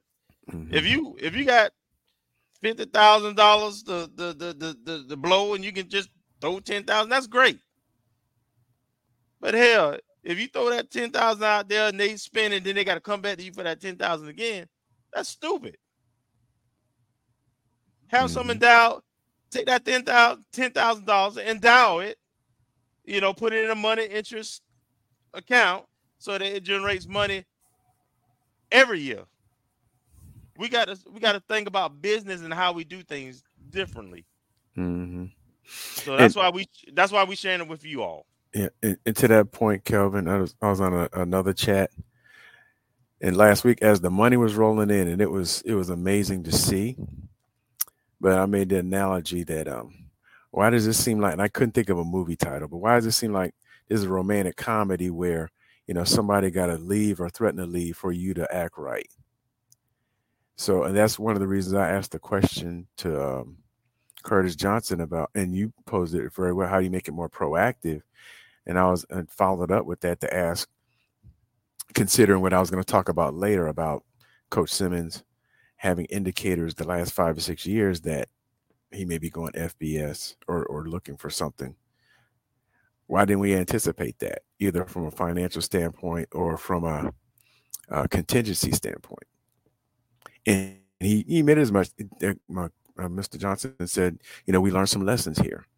But I think for anyone who's watching and like for those dedicated folks being, you know, in the pit or having discussions, and maybe we're just too spread out amongst the the fan or don't have a concentrated place for the FAMU alums to kind of think about it. The writing was on the wall. We should have anticipated that, and you know, we I don't know if we necessarily would have promoted it because he's a, a great coach and a, a seemingly great person, but at least anticipate it and have some degree of foresight that something like this is going to happen. We're going to have the, the financial reserves and the infrastructure in place in order to identify candidates quickly to replace someone who's clearly on an upward trajectory.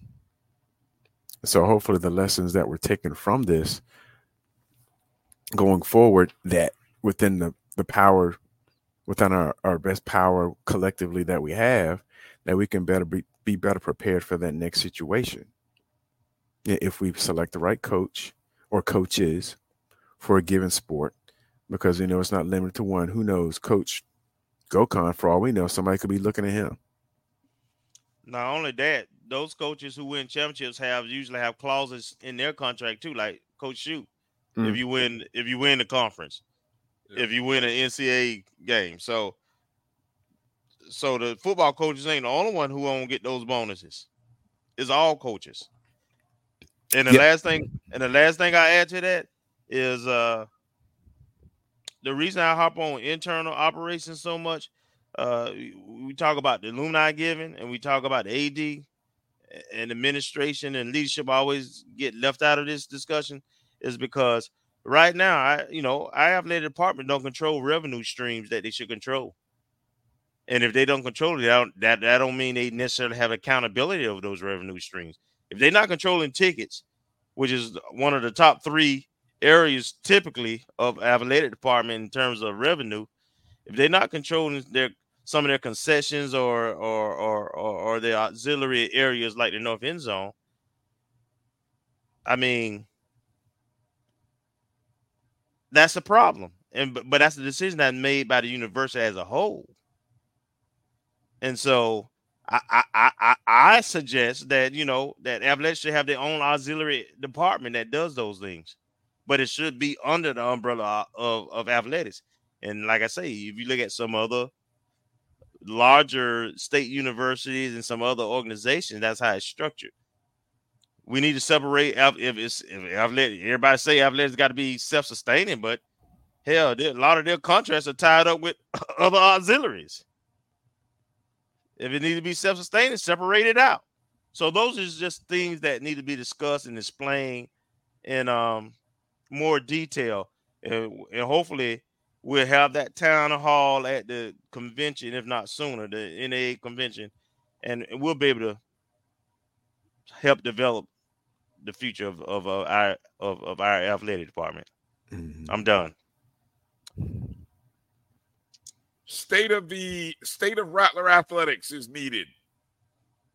VP Sykes. I would tell y'all to send an email to her, but for some reason, other than Chad Ocho Cinco, our ambassador, there's no way to contact the AD if you go to FAMUathletics.com. Now, you could maybe, if you're ingenious enough to see how everyone else's email addresses are set up through the university, you could probably figure out her email address. But No, you couldn't. no, no, It's not as in, it's not as intuitive intuitive as- as you would think. that's shameful. It is. That's shameful. That- That's shameful. That has to change. Yeah. So I guess so I guess what I would tell you to do, um, tweet it to her. Um, she's you know, she reads your tweets. Um send send her a tweet. Let her know that, you know, you want a clear vision. Don't just don't just tag her in your tweets and messages that you're out there firing out, but direct it straight to her and, and, just say, hey, VP Sykes, when will we have a state of the union or state of Rattler athletics? We need to hear the clear vision that you have for our athletic programs in 2024. It's time. So, yeah, I, I agree with uh I agree. All right, Ed. Edwin, you better be careful. Yeah, I don't think she'll answer any questions in uh, the public forums. Although she is very, uh, she well, she was, she had been very uh active. If you are part of the Rattler Boosters, you can usually 220. catch your, you two and and the 220. Uh, but but even that, you know, she's she's making less appearances there. Um, so I that's why I said the most direct way apparently is not an email, but it's a tweet, you know, or a post. So post it. Send Well, her. and, and send it to she got a, uh, a chief of staff or whatever that that young lady's name that she brought with her. So make sure that person gets it. uh Markel Broussard. Uh she she is the executive assistant to the vice president. So um her email address is there. So maybe you send it to her and maybe it'll get to the VP. If enough of you send an email to her, I I mean she it'll be hard to ignore. And I, I would CC the the president and the uh and the uh board chair too. I don't know if her DMs are open, Edwin. I I to be honest, I, I doubt it. I think they are. They are? Yeah, make keep it on athletics though. That'd be yeah, that'd be uh, The the other thing, um, gosh, I forgot the thought I was gonna make. You- phone it number you can getting late. contact the athletic contact the athletic department the main number you know athletic phone line it's right there What, three five two five? uh 3868 599 3868 But the other thing, I guess, one benefit, I guess, one of many benefits of her articulating a vision of where she sees athletics is to understand where she sees athletics in terms of that's all that's her all aspirations. Like, if she says, like, you know what, I have a five year plan. I want to see us have like a thirty thousand stadium with multifunction or multi use. I don't know what it's called, multi use buildings, and I want to have. I'd like to have fifteen thousand season ticket holders. Let's make it happen five years from now.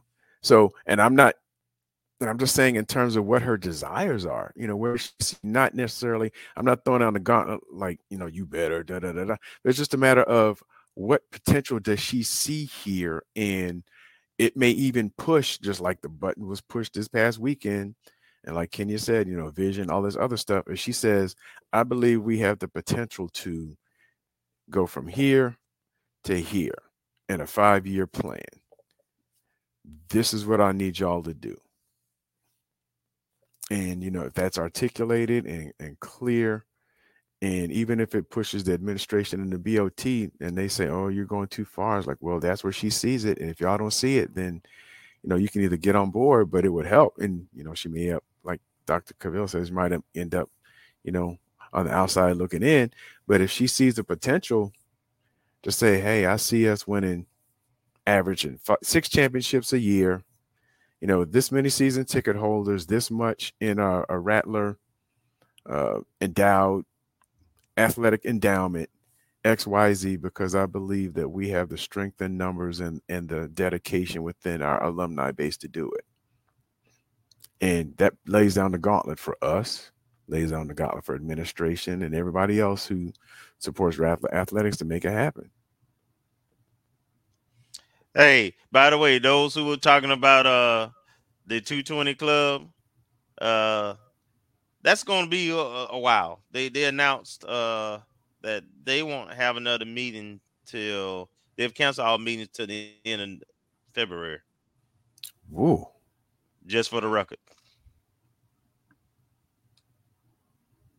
Well, interesting. Interesting. Okay.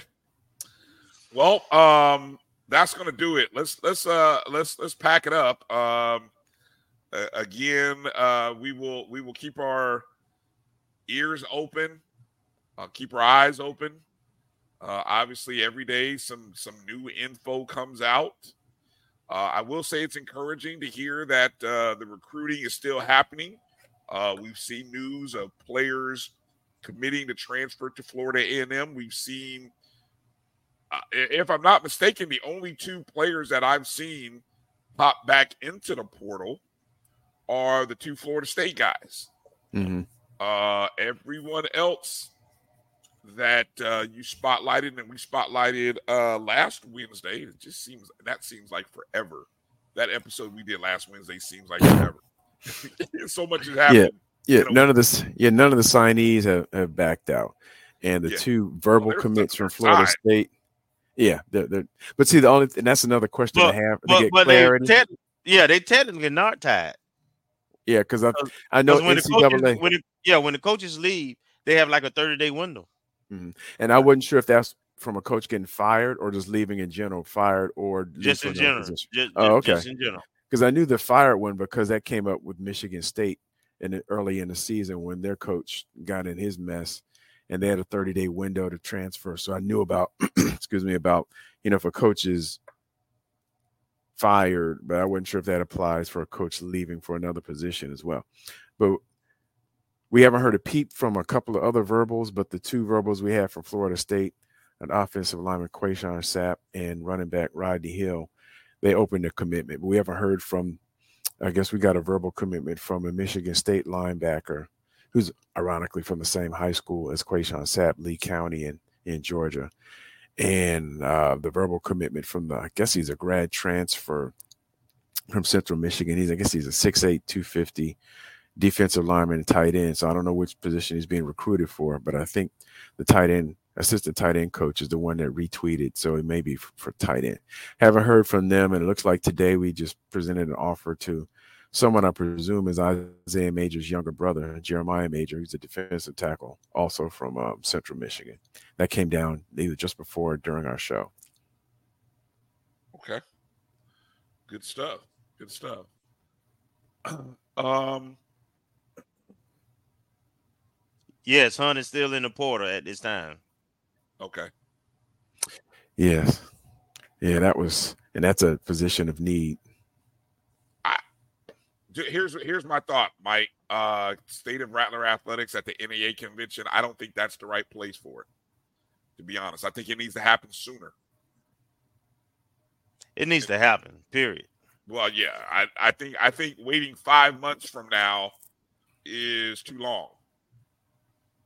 You know, this this should happen at the end of January. Well, well, well, well, Bryan, I, I, I with a caveat, I would like it sooner, but it has to be meaningful too. So, if you have it in a month, but you know, there's no real ideals and there's no execution, then I don't know how beneficial that is, and people will lose that trust, and and, and people kind of separate from it. So I do agree, it needs to be sooner, and um and and and I would like for it to be led by her and the and the president, frankly. But but I would hope if they have one early, whatever comes out of that, they're prepared by the convention to say, all right, we took what what we discussed and what y'all gave us at this town hall meeting, and now we're prepared to present our vision and what we plan on doing moving forward. So I agree with you. I, I just hope it's is, is meaningful. And, and actually, Edwin Edwin says uh, her anniversary is actually technically tomorrow. Uh, if I'm not mistaken, she was hired January 4th. Officially, she started January 4th, 2023. So tomorrow is her anniversary. So uh, I'm also told somebody hit me up. Uh, my guy Keith hit me up Instagram. Uh, she she's she she replies to people on Instagram. So you can you can possibly get into DMs on Instagram and talk to her there. All right. Okay. Contribute to the show however you can. We appreciate you. Whether you choose to use the super chat on YouTube, if you're on the Jericho Broadcast Network's My JBN one page, or you can donate. There's a link on the Square link. There's a Cash App link there. You can also check it out in the description for details. Every every cup of coffee that you bless us with uh, is appreciated. It, will help us, uh, you know, travel to some more events. Uh, we're looking to try to see if we can um, can be in Tallahassee and do a couple of live shows during the basketball season. Uh, some other things that we're trying to plan, put some things in place, uh, maybe even that that relates to uh, covering softball, covering baseball, but it, it just helps uh, us and, and be able to do this show and keep doing this show uh, the right way. And so uh, you can always support. Please make sure you're following on Facebook, Twitter, Instagram at ONG Strike Zone. Also, you can go watch a lot of clips on YouTube. Uh, the show replays, you can find it on our YouTube channel at ONG Strike Zone if you uh, will go and subscribe there as well. Um, that's going to do it for tonight's show. Be looking out. Marcus is going to uh he, he's going to finish that article. Maybe kind of we're going to do some last little edits on it and try to. Uh, I'm going to clip that segment that uh, Marcus did a great job talking about, and we'll clip that, put that out there so you guys can can watch that again. But he'll also have the article out, uh, so he just kind of gave you a sneak peek into what that article will look like, and so that'll be uh if not uh today it'll well uh tomorrow probably by maybe friday we'll look to try to have that posted. So sound good marcus? Yep. all right. Well again thank you rattler nation. We appreciate uh all your support this year already. You guys have been fabulous. Uh uh keep sharing the show sharing the feed with rattler nation maybe somebody didn't see the show and uh what is that uh The belt. Ah, yeah. We have to come up with a belt. I don't I don't know. I'm not paying three ninety nine for for a belt, but uh maybe we'll have to come up with something a little a little more affordable. Uh that- No. that- oh, the the old school, the old school leather. Yeah, well, You got switch. switch. Yeah. We hey, we we saving it because we're trying to unite at this point. Educate and trying to unite.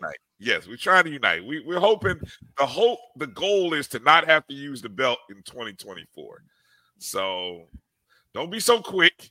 Just be patient. Let's keep faith and uh, say your say your prayers for this administration and uh, for our VP. Uh, Give you tough get, but, but but give your input. Be- I mean, Exactly. like Give your input. Write, Let her know. write, write your letters. Write your letters. Send your Do tweets. your emails. on There you go. Yeah. Do all of that stuff. And uh hopefully it'll be heard. So uh thanks thanks to everybody. We appreciate all of you guys for uh checking us out. Uh for uh, again, we want to thank uh Curtis Johnson, NAA uh National Alumni Association president, for coming on in the first hour. Uh, appreciate Liv, Olivia Antilla for coming in and talking uh, preseason basketball with us in the second hour. And uh, for my guys, Kelvin and Marcus, I'm Bryan Fulford. Uh, Rattler Nation, fangs up. Make sure to strike, strike, and strike again out here in those streets. And uh, don't get into any Twitter beefs that uh, we wouldn't get into. Yeah, yeah. Don't. Yeah, put your energy in something positive. Yeah, yeah, put your energy into something positive. It ain't worth it. It ain't worth it. All right, guys. Have a good night. God bless you. Be safe. We'll see you next uh, Wednesday, probably. Uh, hopefully, Lord willing, next Wednesday. All right. Peace out.